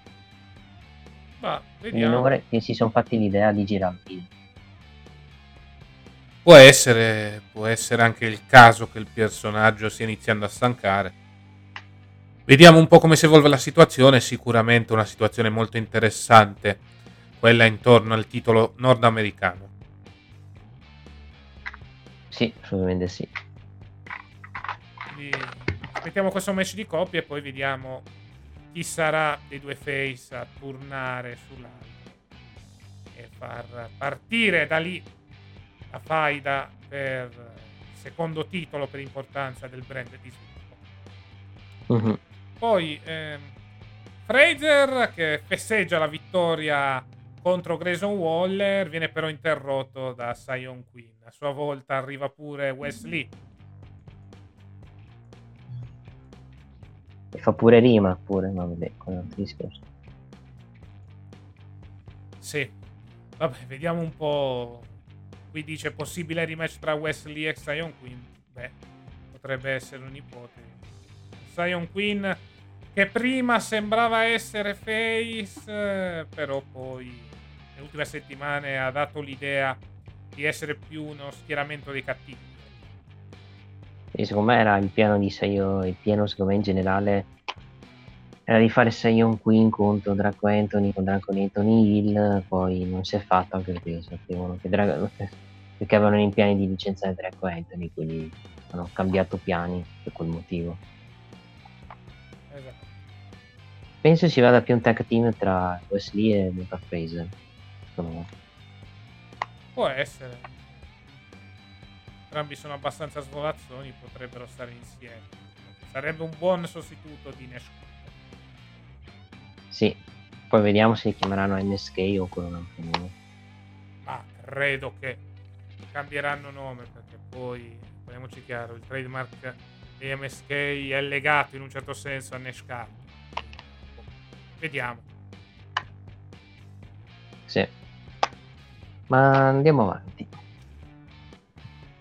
Tiffany Stratton e Grayson Waller contro Sarray e Andre Chase. Vittoria da parte dei Face che vengono coinvolti nella trasformazione della giapponese.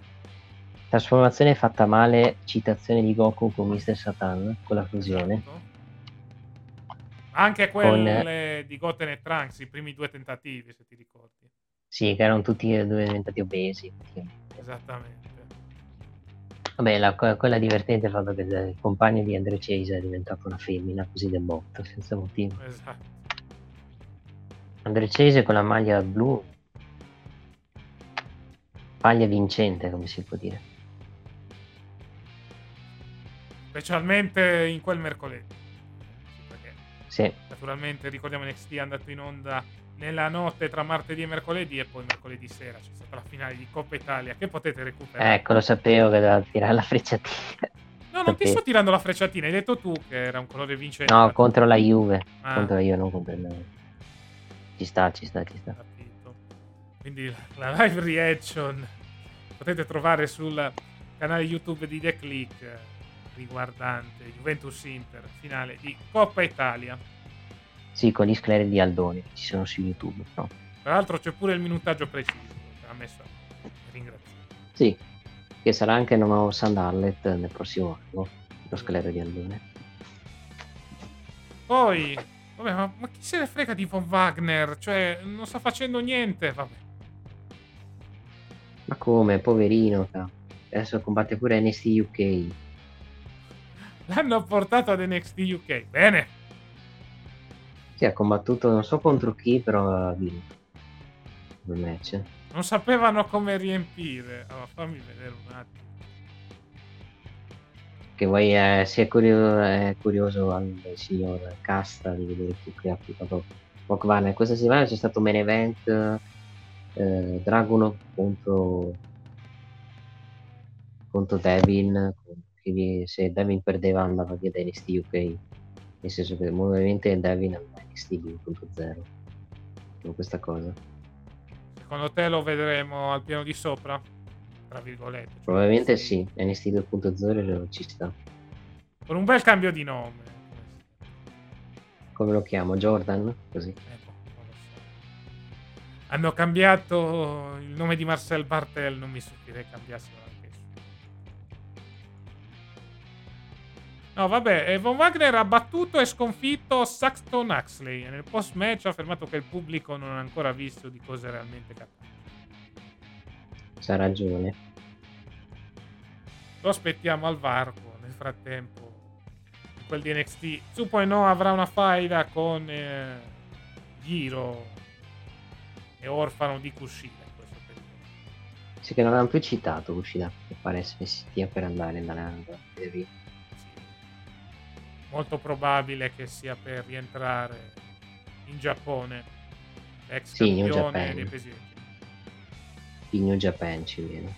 Sì, ritorni da quelle parti. Poi eh, le Toxic Attraction che dovrebbero essere concentrate su Wendy Chu, ma nel frattempo, nel tempo libero, prendono per il culo Indie Actual il fatto che si sia lasciato con Dexter sì. praticamente. Vediamo, vediamo se coinvolgono anche in piatto e se la amenderanno per il titolo femminile. Tanto hanno messo questo primo semino contro, contro Mandy. Vediamo esatto. se continueranno. Poi, vabbè, abbiamo parlato dei Viking Raiders che sfideranno nuovamente i Creed Brothers. Già il primo match era stato buono, speriamo in un secondo capitolo ancora migliore. Sì, però penso ci saranno tante interferenze in questo match. Proprio. Che Roddy Strong cercherà di fargli vincere e poi di farlo perdere. Poi girarlo il ufficialmente. Esatto. Potrebbe tranquillamente stare. E infine passiamo al main event. Cora Jade contro Natalia. Vittoria da parte di Natalia. Cora Jade però non cede, si guadagna il rispetto da parte della figlia di Jim Neidhart. Sì, match niente di che come match, un match onesto. E... Vediamo adesso se sarà un trampolino di lancio per Cora Jade, magari per il titolo femminile, visto che ha un conto in sospeso con Mandy. O semplicemente, non so, ci starebbe, diciamo, che Cora Jade finalmente riesca ad arrivare nel percorso, ovvero vincere il titolo femminile di NXT perché comunque sono ormai tanti mesi e quasi un anno che si puntano su di lei come la futura campionessa giovane femminile. È un bel riconoscimento per Cora Jade che seppur nella sconfitta ha guadagnato il rispetto da parte di un atleta del main roster. Sì. Va bene, questo era NXT 2.0. Buona puntata, mamma mia, qui che Paratone ha fatto quello dell'Empoli e vediamo adesso quello che succederà al torneo femminile per adesso molto più interessante, molto più bello di quello del, del, se ti ricordi del King of the Ring femminile, anche perché c'è stato più lottato, durato di più il match. E note positive sono state non è non è che ce ne sono state tantissime note positive magari la faida per il titolo americano nota positiva il, non è neanche brutta la faida mazza che gol che ha fatto in rovesciata qui un giocatore della Salernitana qua quindi Empoli e... 1 Salernitana 1 Bonazzoli ha segnato. E le cose negative sono la faida con il maschile con i giocatori che è diventato un Wyatt dei poveri e purtroppo anche un po' la faida cioè, mi piace a livello di storyline la faida tra Tony D'Angelo e Santa Scoparco sta diventando molto stile soprano questa faida quindi vediamo dove voglio arrivare. Al momento è buona come faida però non voglio che esagero sì è una faida che ricorda molto le lotte tra clan mafiosi nei è anche la citazione migliore, ovvero sia i soprano. Sì. Va bene, io direi di chiudere qua con NXT 2.0. Vediamo un po' cosa succederà prossima settimana, anche perché ci sarà la continuazione del torneo femminile. Vedremo questo ritorno di Bron. Sì, vediamo come spiegherà questo rapimento sì. subito da Joe Esattamente. Va bene, chiudiamo qui la finestra dedicata ad NXT. Allora, 20 secondi di pausa e poi andiamo a parlare dell'All Elite Wrestling con i suoi show Dynamite e Rampage. Ragazzi, venite da Maiello! Oh. C'è tutte le marche! Châtelet, Microcar, Idacar, Aixac, Meta! Una vasta gamma di usato! I ricambi! Carrozzeria! Ricambi! Che altro volete? Ma io suono pure la chitarra! Mamma mia ragazzi! Una vasta gamma di usato ragazzi!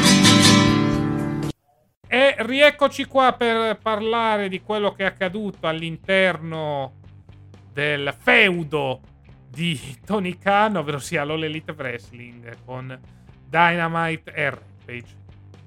Guarda, ti do pieno spazio sulle cose positive e negative di Dynamite e pieno spazio all'angolo di casta su, da Dynamite soprattutto perché Rampage... Perché devi fare altro, scusa? No, no, no. Che voglio voglio le tue critiche distruttive contro Tony Khan. Vabbè, non sono critiche costruttive, più che altro l'impressione anche questa settimana è che tutto sia rimasto bloccato per quanto eh, riguarda il booking perché praticamente stiamo costruendo questo torneo dedicato alla memoria di Owen Hart dove abbiamo già un grandissimo sorpresone visto che Parliamo tanto di pilastri dell'AW, quelli mm. giovani su cui puntare. Ecco, abbiamo un Eggman Page che non è né carne né pesce fondamentalmente, cioè non sappiamo letteralmente cosa stia facendo all'interno di questa faida contro CM Punk. Poi abbiamo MJF che litiga con la dirigenza. Poi abbiamo anche Sammy Guevara che anche lì non si capisce se sia face, sia heel o sia la qualunque. E concludiamo con la ciliegina sulla torta, ovvero sia Darby Allin che nel main event di Dynamite viene sconfitto nell'Anything Goes Match da Jeff Sì, perdendo come un imbecille praticamente perché prima fa quel volo sulle sedie schiantandosi e poi viene schienato in roll up con Jeff Hardy che si aggrappa sulla scala. Cioè, esatto un bellissimo finale proprio di quel meme. L'ho trovato abbastanza deludente e non l'avrei fatto a Dynamite perché è un dream match questo. È come se la WWE facesse Brock Lesnar contro Bobby Lashley così a minchia. Però posso capire che era nel torneo qualcosa di speciale. Non è stato niente di che come match. Non è stato brutto, ma niente di che, sinceramente. dal momento che non hai storyline, eh, punti tutto sugli ascolti e quindi hai deciso di fare questo incontro. Incontro sprecato, specialmente in questo momento della carriera di entrambi, perché comunque Jeff Hardy era col fratello Matt in coppia e Darby Allin non stava facendo niente. Si poteva mm. fare molto, molto, molto, molto di più. Questa è stata una cosa che mi ha dato molto fastidio, anche la vittoria da parte di Jeff Hardy. Cioè punti tanto sui tuoi giovani, fai vincere il Charismatic Enigma invece di dargli. Vabbè. Che poi perderà la settimana prossima, ovviamente. Con o, o vince, va in finale, o non so, sinceramente. Boh, vediamo cosa succederà. Anche perché abbiamo ancora il Joker eh, da utilizzare all'interno del torneo. Come sono i giocatori senza denti? No, non è quello penso il Joker io mi gioco non mi gioco a Cesaro perché pare che Cesaro nei booking abbia chiesto un sacco di soldi e pare sì, non esatto. siano contenti sta chiedendo cioè, un occhio se... della testa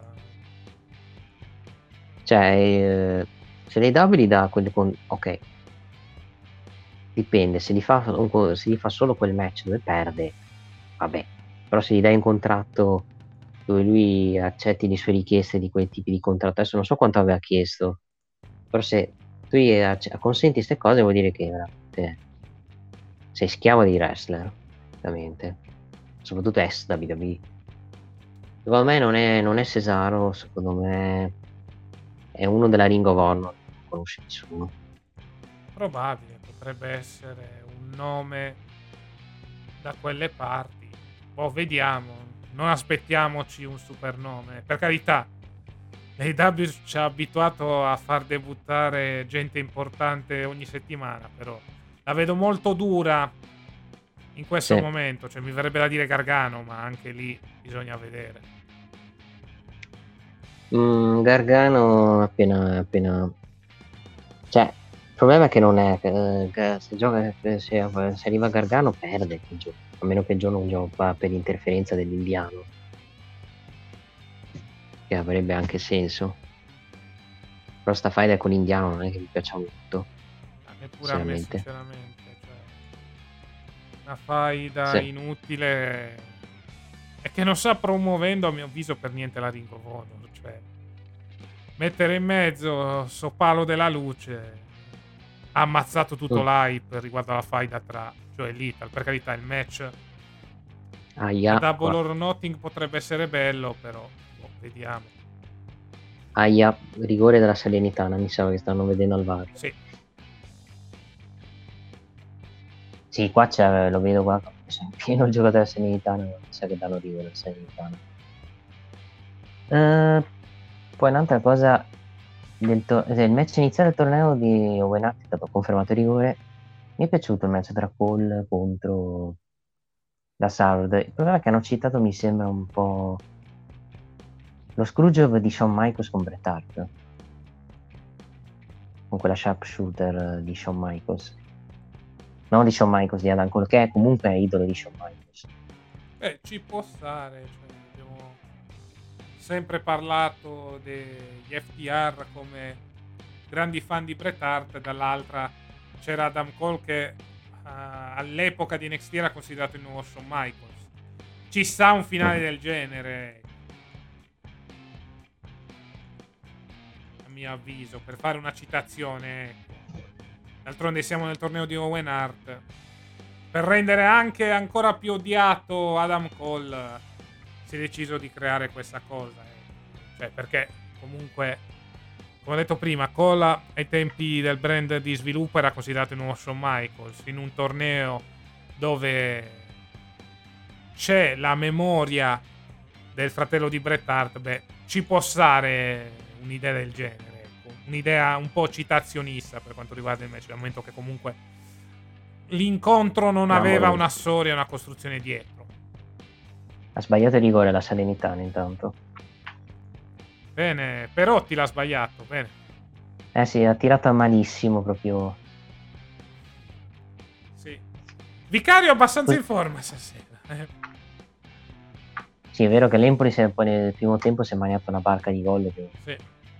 Però Per, per i tifosi del Sant'Ar spero non costi caro sta cosa, sto rigore sbagliato.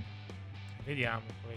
Certo è che la lotta per la salvezza rimane per il momento ancora equilibrata. Vediamo se la Salernitana riuscirà a riprendersi da questo errore al novantesimo. Sì. E con questo, sì, con questo rigore la, Salini, la, la Venezia rimane ancora in Serie A perché se avesse segnato Salernitana Venezia sarebbe stata ufficialmente in Serie B. Sì, Venezia che oramai sta vivendo sul filo del rasoio, specie in base ai risultati della formazione campana. Sì, ma stasera perde con la Contro chi è il Venezia? Con, la Roma a Roma. Ah, ecco. A meno che la Roma proprio non si scansa, proprio per dire, ma frega un cazzo che non pensa alla Conference League. Penso vinca la Roma. Sì. Vediamo un po' cosa succederà stasera. Andiamo avanti. Stiamo registrando di sabato pomeriggio. Vabbè, abbiamo già parlato di Adam Cole contro Dex Harwood. Parliamo della vittoria di CM Punk contro John Silver. Vittoria da parte dell'atleta di Chicago. Subito dopo c'è un confronto tra l'ex WWE e il campione. Confronto dove Page sembra dare segni di turnil. Però vabbè, lasciamo perdere. Che qui non, sì, non si capisce niente. Semplicemente CM Punk ha fatto lo sbruffone in promo. Ha detto qualunque cosa succederà sia che pare che vinca tu mi darai rispetto e semplicemente signore Ellen Page gli ha, detto, gli ha, dato, gli ha fatto il dito medio anche perché Punk ha, per, ha percolato Page la, copiandogli la finisher che ha portato la vittoria esatto. poi è strano il pubblico di Long Island che ti odiano CM Punk amano NJF e odiano Wardlow cioè, è stata anche un po' una confusione sta, il booking dello show cioè l'hanno bucato perché il pubblico per, per, per, per, il pubblico cosa ti fa capire quanto Tony Khan è succube del pubblico il fatto che lui risponde anche alle critiche su Twitter, tutte le critiche. Tu pensi che sia in Punk Clinic il titolo? Ma ti dico, arrivati a questo punto e visto anche il regno anonimo eh, di Page, fosse per me dare il titolo a Punk, comunque è più conosciuto e può aiutare anche per la questione ratings, visto che comunque saremo addirittura di arrivo per quanto riguarda i playoff dell'NBA. Però vediamo un po' cosa può essere. Certo, una vittoria a parte di Page potrebbe risollevare un minimo il regno, però punk e punk. Vediamo. Cioè. Per me è un match ancora incerto, ecco. Non saprei dirti un vincitore preciso. Eh, pure io è molto incerto, anche perché vedo anche che Game Page non sono d'accordo sul fatto che è anonimo i primi mesi sono stati interessanti, poi è calato a livello di... Sì, però eh, togli il, i primi mesi con Danielson, poi hai dovuto richiamare addirittura l'Ensarcher. Eh. Quella cosa ti fa anche capire come l'IW ha, abbia gestito il booking di queste, soprattutto del titolo del mondo. Sì. Ovvero male, con i sandali, se vogliamo dire. Sì. Sì, sì, ci può stare il fatto che possa cambiare regno per dare una scossa e dare interesse al titolo del mondo. Il problema è che quando hai tanti titoli, hai anche la questione Ring of Honor e torneo, eccetera, eccetera. Capita purtroppo che vieni, tralasci anche un po' il titolo del mondo perché noi siamo magari troppo abituati a, a vedere campioni ogni, ogni segmento, ogni ora, eccetera, eccetera. Quindi W non è così, cioè vedi del mondo 5-10 minuti e poi lasci spazio anche ad altre persone. E può piacere o no questa elettrica, diciamo, una politica di W, che al momento non è che stia funzionando tantissimo. Sì, vediamo. Ci saranno evoluzioni. Posso essere d'accordo con te sul tema, ok, non siamo abituati, però ripeto, hai dovuto richiamare Lance Archer, che fondamentalmente non stava facendo niente per avere un avversario poi... decente per Però vabbè. Vediamo un po' cosa che succede sei... con CM Punk. E poi è servito tanto perché l'hai girato, hai girato alleanze, alleanze con Danny Albert e poi ha perso. No? Perdere. Sì, hai fatto l'alleanza con dell'Albert, ma anche l'alleanza con MJF. Tutte e due sono finite malissimo. È segno che non c'hanno piani. Sì, è il classico gigante che puoi turnare all'occorrenza e utilizzarlo se non ha niente da fare. Possiamo definire il big show del, dell'IW. Sì. D'altronde c'è Paul White, quindi... Chissà. Sì. Poi, eh, vabbè, Tony Nese contro Denhausen, vittoria da parte di Tony Nese, ma subito dopo il match eh, Hook arriva a salvarlo. Potrebbe essere la nascita di una nuova alleanza? Credo di sì, ovvero sia Hausen. Sì, anche perché vanno a, Double Notting, affronteranno Tony Nese e quell'altro, Sterling. Esatto. Che sarà in nel kick-off, nel buy-in, hanno detto. Quindi fatto che push, danno più interesse, pushano di più il buy-in che altre fede che ci sono, non è che sia positiva sta cosa. No, più che altro, vabbè. Sai cos'è la cosa divertente? Che mh, mm, questo è forse l'unico oggetto di vero e proprio interesse all'interno dell'All Elite Wrestling, cioè l'unica storyline che viene più o meno bucata, perché se no il resto è torneo, fondamentalmente è torneo o frustrate o affronti, bo- affronti tipo di ostacoli prima di affrontare il box, citando la faglia di NGF. Stanno diventando un po' troppo ripetitive. E, e, a proposito di MJF, parliamo della firma del contratto tra MJF e Wardrobe. Sì, Segmento che, che è iniziato con Chris Jericho che ha narrato un finto episodio di Dark Side of the Ring.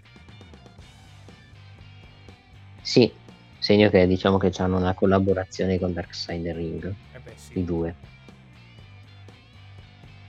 avendo detto, Jericho detto... di mezzo come conduttore avendo anche Jim Ross che spesso appare durante i documentari hanno deciso di preparare questo video. Ho detto questo diciamo io la prima contatto non l'avrei fatto in casa di NJF che hai reso il Vordolo esatto. non è che ne è uscito benissimo da quel segmento. Per carità, C'è capisco anche... che eravamo a casa di MJF, sapevi perfettamente sì, ma... che Wardlow ha bisogno eh, di buone ovazioni da face. Credo che fare una roba del genere a Long Island non sia stata la scelta giusta. Sì, ma è da scemi, cioè, cioè fai il primo contratto a casa sua. Cioè, ma esatto. cosa costava fare un'altra cosa, tipo un match di Wardlow contro magari un stronzo e Jeff magari c'è un promo due minuti, la chiedevi là amici, di fare un promo dove umili il face che deve essere acclamato al pubblico e fa passare l'Hill che è, deve essere quello l'Hill della faida acclamato, cioè hai girato praticamente i lati opposti, solo perché era a casa di NGF. Ed è, ed è anche una cosa che non mi piace nell'IW, che quando il rest di casa è acclamato dal pubblico non è che la federazione cerca di farlo girare il, farlo odiare anche da quello di casa, no, lo lascia face, porca miseria. C'è Miz quando va a casa sua, si fa fischiare comunque. Diciamo sputtare al suo paese. Invece Jeff no. Cioè, eh, questa cosa non è che mi piaccia, perché poi vai fuori personaggio con questa cosa. Sì, anche perché poi CM Punk è passato per in, in, quello, in, in quella fa, in quel, a Island, che è odiato CM Punk. Cioè, mandi in confusione. Un attimo, CM Punk, CM Punk era fischiatissimo a Long Island. Esatto. Cioè, Engine Page che era fischiato settimana scorsa adesso era, era acclamato praticamente. Cioè. Mamma mia che confusione. Vabbè, andiamo avanti, vediamo cosa succederà. Avremo un incontro con Wardlow nella gabbia e con arbitro speciale. No, prima le frustate non, non, è, non sono settimana prossima. Credo ci saranno settimana prossima e poi ci sarà lo Steel Cage tra Wardlow e Sean Spears con arbitro speciale MJF. E citando il match che hai fatto con Cody, Cody Wardlow. Un'altra Cage. ripetizione di faida di MJF, va bene? Sì. Avanti così. E funziona, funziona ragazzi, piace. Guarda. Lo vedo dai ratings di Dynamite come funziona lasciamo stare. Ma gli fan dei David ti direbbero, però c'è l'NBA. Sì, vabbè. Ok, però le faide di MJF sono forse la cosa più ripetitiva che ci sia nel mondo. No, poi ho letto una critica anche su Jago Boy che dicono che non è carismatico. Non sono proprio d'accordo, sinceramente, su questa cosa. Colleghiamo questa cosa al match tra Ricky Stars e Jungle Boy. Vittoria da parte di Ricky Stars. Mantiene la sua cintura anche grazie all'interferenza di Swerve Strickland. Sì, perché è probabile fanno Jungle Boy di Swerve Strickland. Cioè, un altro split, un altro match a cazzo. C'è un altro miscuglio di faida. C'è Swerve che è in faida con, con uh, Team Taz, adesso lo mettiamo in faida anche con uh, il team Jungle Boy, il Jungle Boy e Lucesaurus.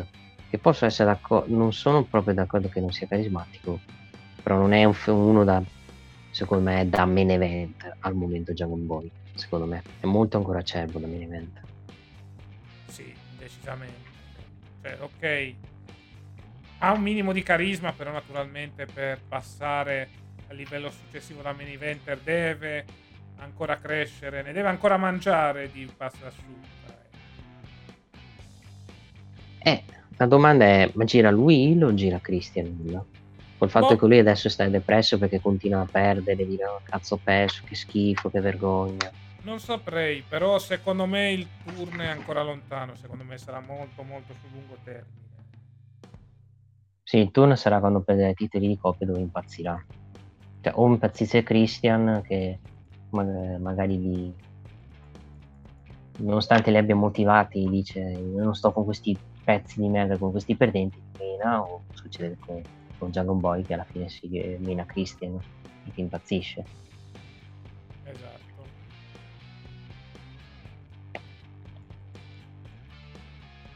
Quindi vediamo ci saranno evoluzioni riguardo al rapporto di Jurassic Express con Christian Cage durante il corso delle prossime settimane. Sì. Poi eh, Jericho Appreciation Society, la Sable di Y2J che festeggia la vittoria contro Eddie Kingston, Santana e Ortiz, vengono però interrotti da John Moxley che si porta dietro anche gli altri membri del Blackpool Combat Club. Eh, e quindi parte il rissone con coinvolti anche di Kingston, Santana e Ortiz. Mm-hmm. Con adesso, eh, adesso, eh, adesso almeno qualcosa con il Blackpool Club che era sempre in match six man inutili potrebbero fare match 5 contro 5 che penso Willy Utah credo sarà anche impegnato col torneo giapponese quindi non sarà disponibile quindi metti in mezzo Mosley e e Brian Dennison per fare la fight tra la Jericho Society contro Santana Ortiz, uh, Kingston e gli altri.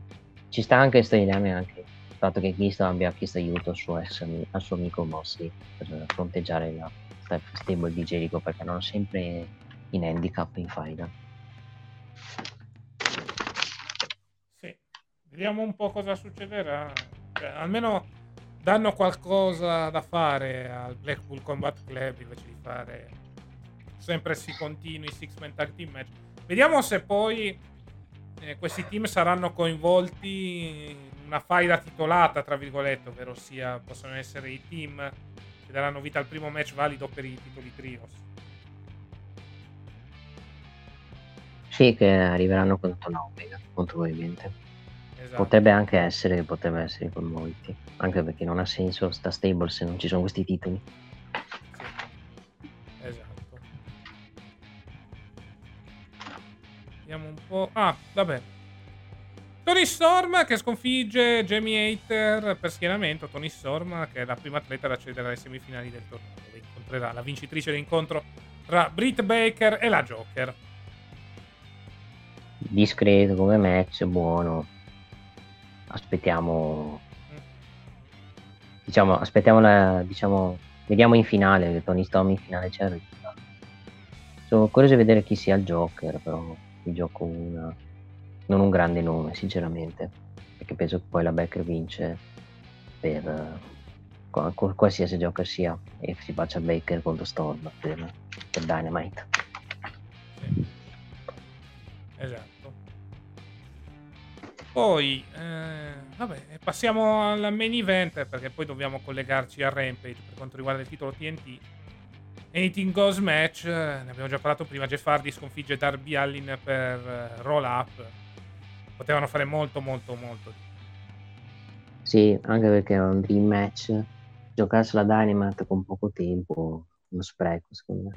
Match sufficiente, questo vuol dire, non vuol dire che fa schifo il match, però è un match eh, normale, da 6, 6 e mezzo, va bene. Sì, esatto. Match normalissimo si sperava di più da questi due. Cioè, speriamo possa esserci un match in futuro. questo primo capitolo è stato letteralmente sprecato. Eh sì. Va bene, questo era Dynamite, come ho detto, molti match riguardanti il torneo, booking al minimo indispensabile. Sì un show normale, niente di che, come show Dynamite. E... I file non è che mi stiano coinvolgendo, anche, anche il video Sim Punk che deve essere il main event. Al momento non è che mi stia coinvolgendo tantissimo. Esatto. Vediamo un po' l'evoluzione nelle prossime settimane. Possiamo già iniziare a parlare di Rampage, dove vabbè, abbiamo avuto Mark Quen, Bachelor and the Blade contro il Death Triangle, vittoria da parte del Death Triangle e continua la faida con l'House of Black, quanto riguarda Pac, Penta Zero Miedo e um, Phoenix. Ok. Poi Sean Spears contro Bear Boulder, vittoria da parte di Sean Spears. Poi abbiamo avuto anche il match per il torneo. Ecco, Rio contro Rubiso. Vittoria da parte di Rubiso. Finalmente Rubiso vince un match in uno dei show principali. Potrebbe anche arrivare in fondo se vuole fare qualcosa. Esatto, lo spero per lei, sinceramente. Che è passato l'ultimo periodo in quel di Dark e Dark Elevation. Poi vabbè, eh, sì, vabbè. Perché promuovono Dark Elevation? Cioè, Billy Gunn e i suoi figli con gli atleti. Vabbè, lasciamo stare. Vabbè, non se lo cagherà nessuno, quello è un altro discorso. Sì, poi vabbè, promo da parte della Baddies Section con la loro leader Jade Cargill. E poi passiamo al main event: Scorpio Sky contro Frankie Kazarian. Vittoria da parte di Scorpio Sky, che però subito dopo il match attacca Frankie Kazarian. E adesso ci chiediamo: chi cazzo è il face tra Sky e Sammy Guevara? Vabbè, Scusate, comunque, eh, vediamo un po' come si evolve la situazione perché fondamentalmente abbiamo due heal in questo momento. Cioè, non c'è uno che possa rappresentare il face in questa fase, a meno che non ci metti Kazeria, ma non avrebbe senso. Sì, se vuoi fare triple threat. Esatto. Anche perché cazzo, due settimane fa era face proprio Sky, adesso questa settimana heal proprio Sky, cioè cos'è che vale di nuovo face con dei conti, se ci credo proprio che sono face loro due. Esatto sono insopportabili. Cioè, è totale confusione del booking e W al momento, perché il fatto della, del, di Guevara che non si aspettavano il fatto che con, con la Tai Conti venisse così odiato ha portato alla totale confusione a cambiare un sacco di volte il personaggio. Sì. Portando a questa confusione di booking. Perché io mi aspettavo che Scorpio Sky magari girasse face perché veniva poi attaccato da Page Company, se no addirittura alleato. E poi prende con Denham pure che se la prende con la Conti e Guevara che sono il. Cioè, io non ci sto capendo più un cazzo, ragazzi. Non ci sto capendo più un cazzo. Ditemi, dimmi, dimmi, Tony Khan, mi senti? Lo so che mi senti, Tony Khan. Cosa stai facendo? Che stai a fare? Col booking del TNT title. E pensare che la storia del TNT title era iniziata bene con i regni di Darby Allin, Cody Rhodes e Miro. E adesso siamo arrivati a questo punto. Bene. C'è chi, c'è chi criticava i regni di Cody, eh. mi sa che li sta un po' riempiangendo. Sì, ma decisamente. Cioè, almeno quelli erano Open Challenge, avevano un senso. Sì, ma è palese che ormai è il titolo diventato terzo o quarto piano, che è più importante il titolo di coppia o il titolo TBS di Jade Cargill che questo qui, sicuramente. Esatto. Eh, oh. Che te può dire? Tony Khan, il genio del booking, non è che può sempre fare cose belle. Esatto. Va bene. Mm, questo è tutto per l'All Elite Wrestling. Vuoi fare una chiosa finale, Nick? Cosa finale, cara e Davide, dati un po' una svegliata col booking perché a parte due faide è un po' calata di è un po' calata a livello di prodotto lottato non è brutto però a livello di booking e di storyline ho visto un calo a livello di interesse. Sì, ta- eh, eh, di Thunder Road e Serena Libero hanno fatto un cazzo hanno fatto solo un promo mi sembra per renditi, renditi conto. Eh sì, non hanno detto letteralmente niente riguardo a questa file da parte. Un promo realizzato questa settimana. No, hanno fatto promo a Dynamite per promuovere questa file. Io dico, cazzo, c'hai... Cioè, hai Thunder Rosa che è campionessa, cioè da quando è campionessa dai meno spazio a lei dai più spazio a Jade Cargill. Renditi punto. Cioè, no, questo non è positivo perché quando hai tanta gente, poi c'è il rischio che che metti in secondo piano gente che magari all'inizio ci puntavi perché magari c'è troppo poco spazio.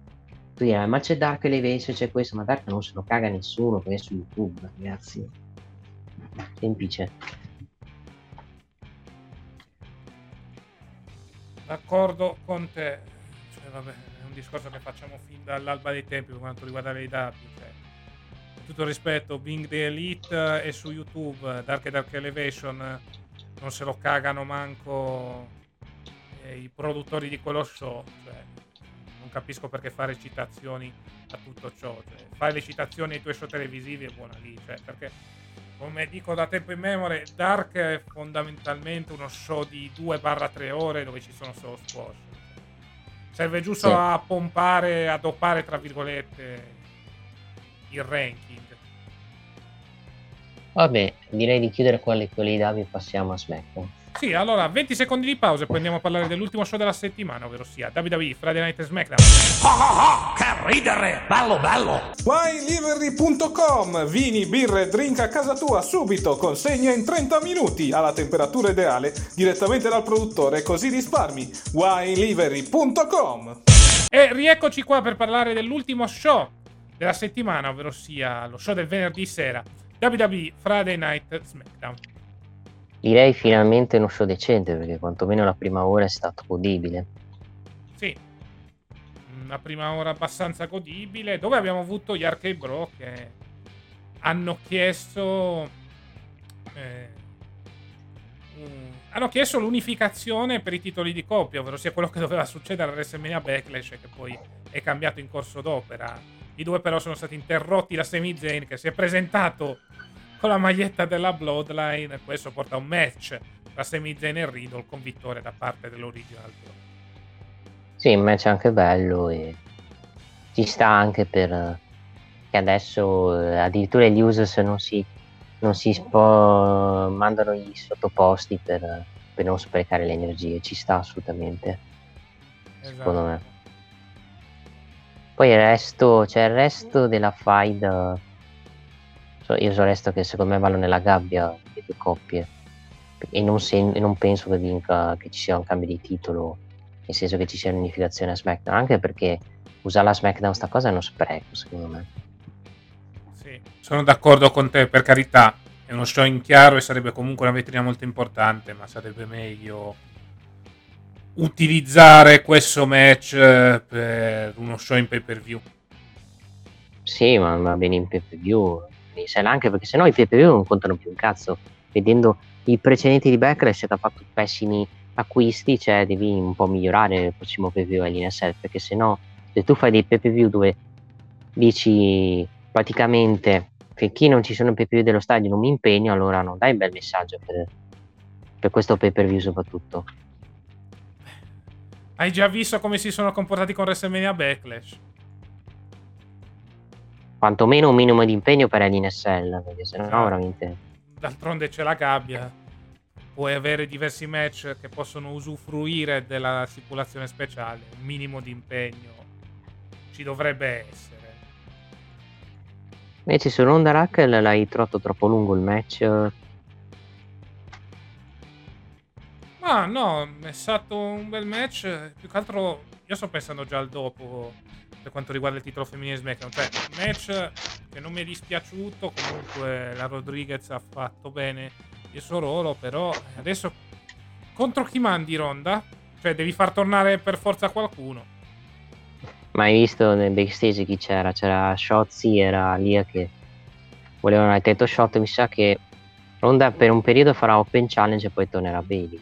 Sì, probabile che l'impressione sia questa. Potrebbe fare nelle prossime due settimane due Open Challenge e poi nell'ultima fanno tornare Bailey.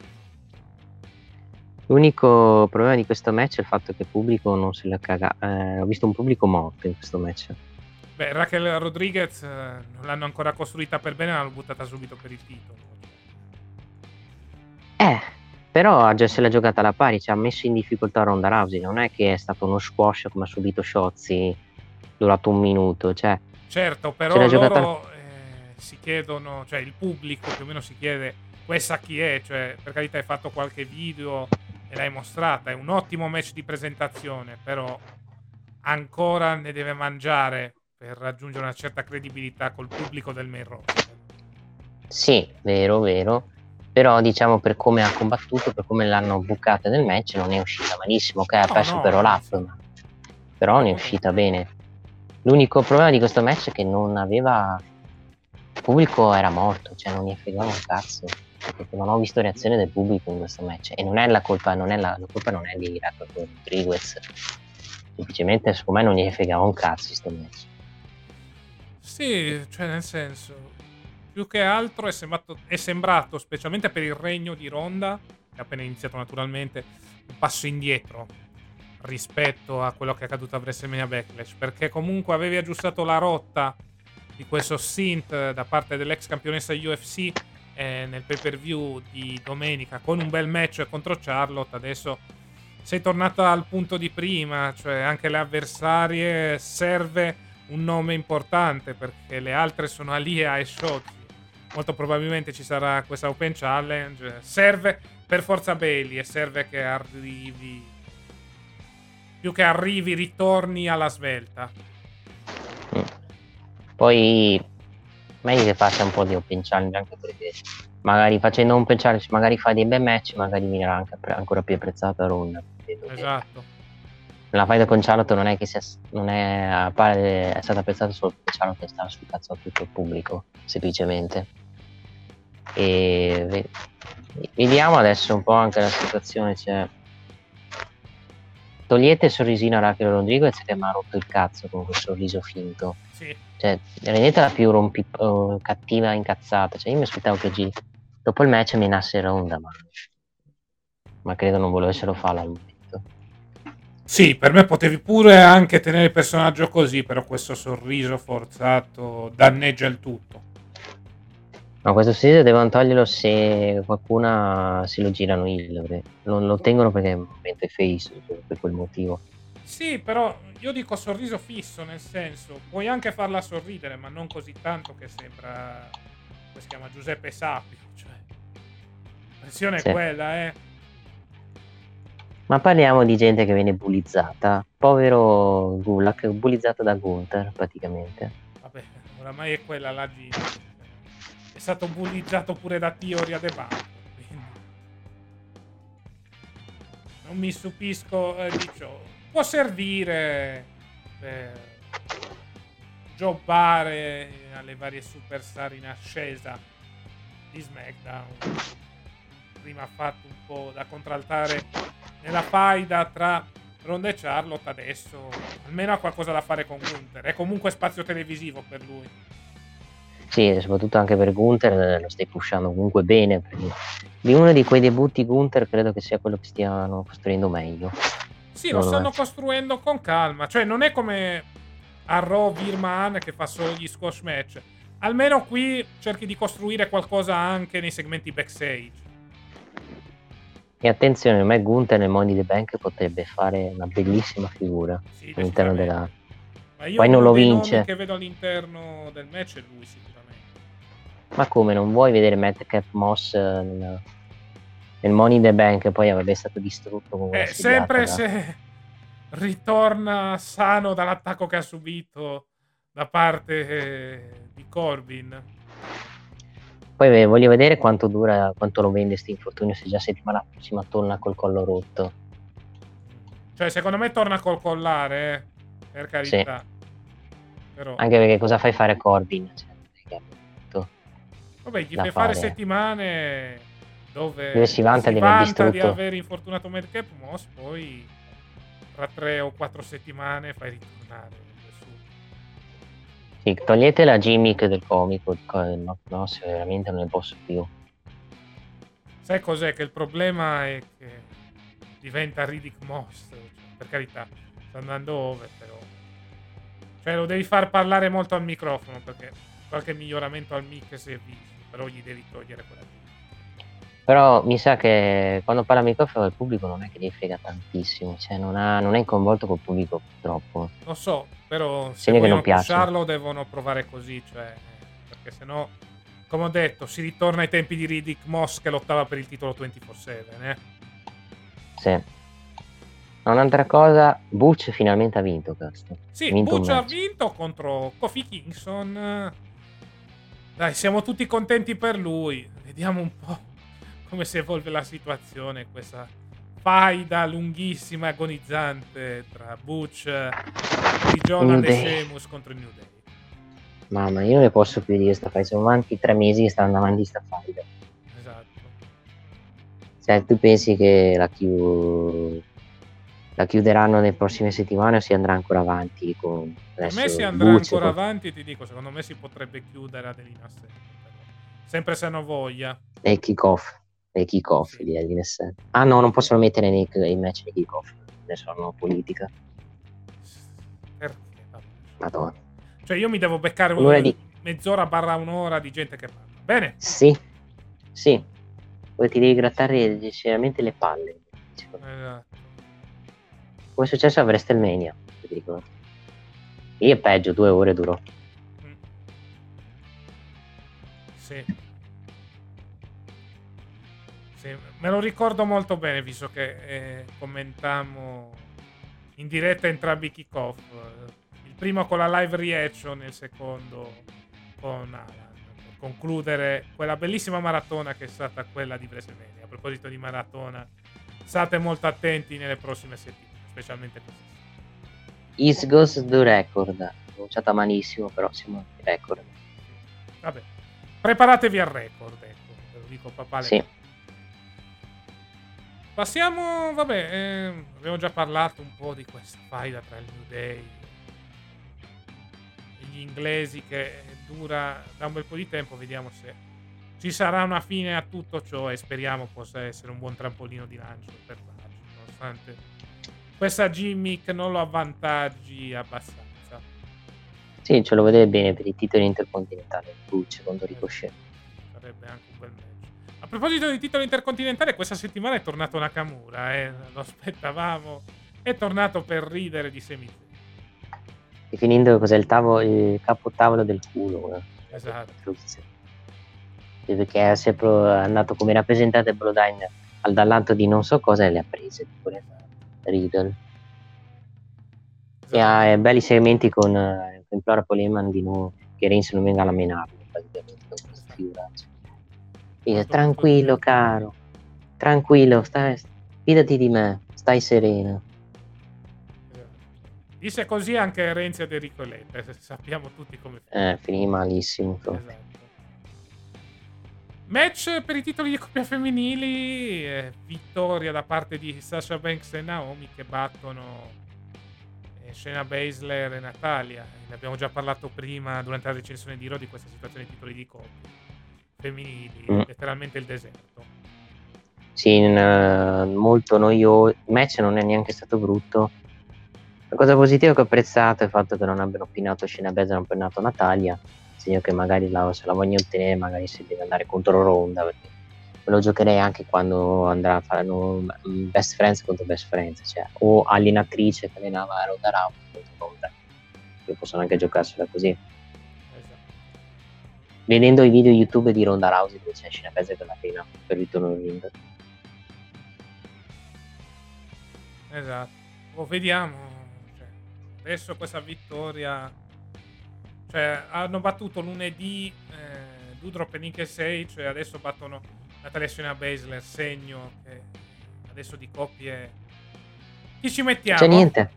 c'è niente. Esatto. Mi faranno match con Nicky Cross e Sage, eh, sì, Sage. Nicky Cross e Dudro, poi magari vincono stavolta. Esatto. Per forza non ci sono alternative perché le coppie sono, sono veramente poche, anzi sono, non, ce ne sono, a meno che non cosa, rimettiamo Zelina Carmella per la gioia di casta, di no.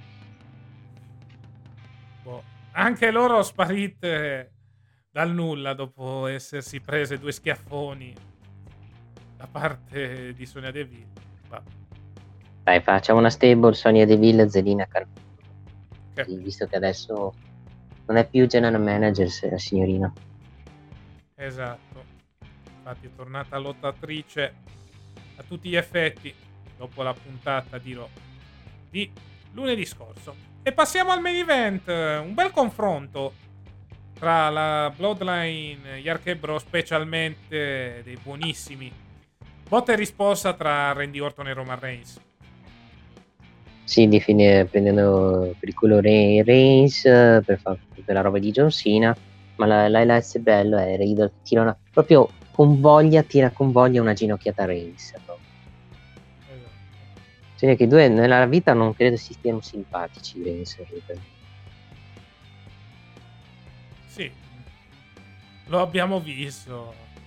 Anche la citazione a John Cena fa capire che i due non si amano abbastanza. Ecco. Anzi, non si amino abbastanza. Pensi che faranno un match? Vai. Pensi Vai. che faranno match tra Reigns e Riddle? Uno contro uno, magari in una puntata.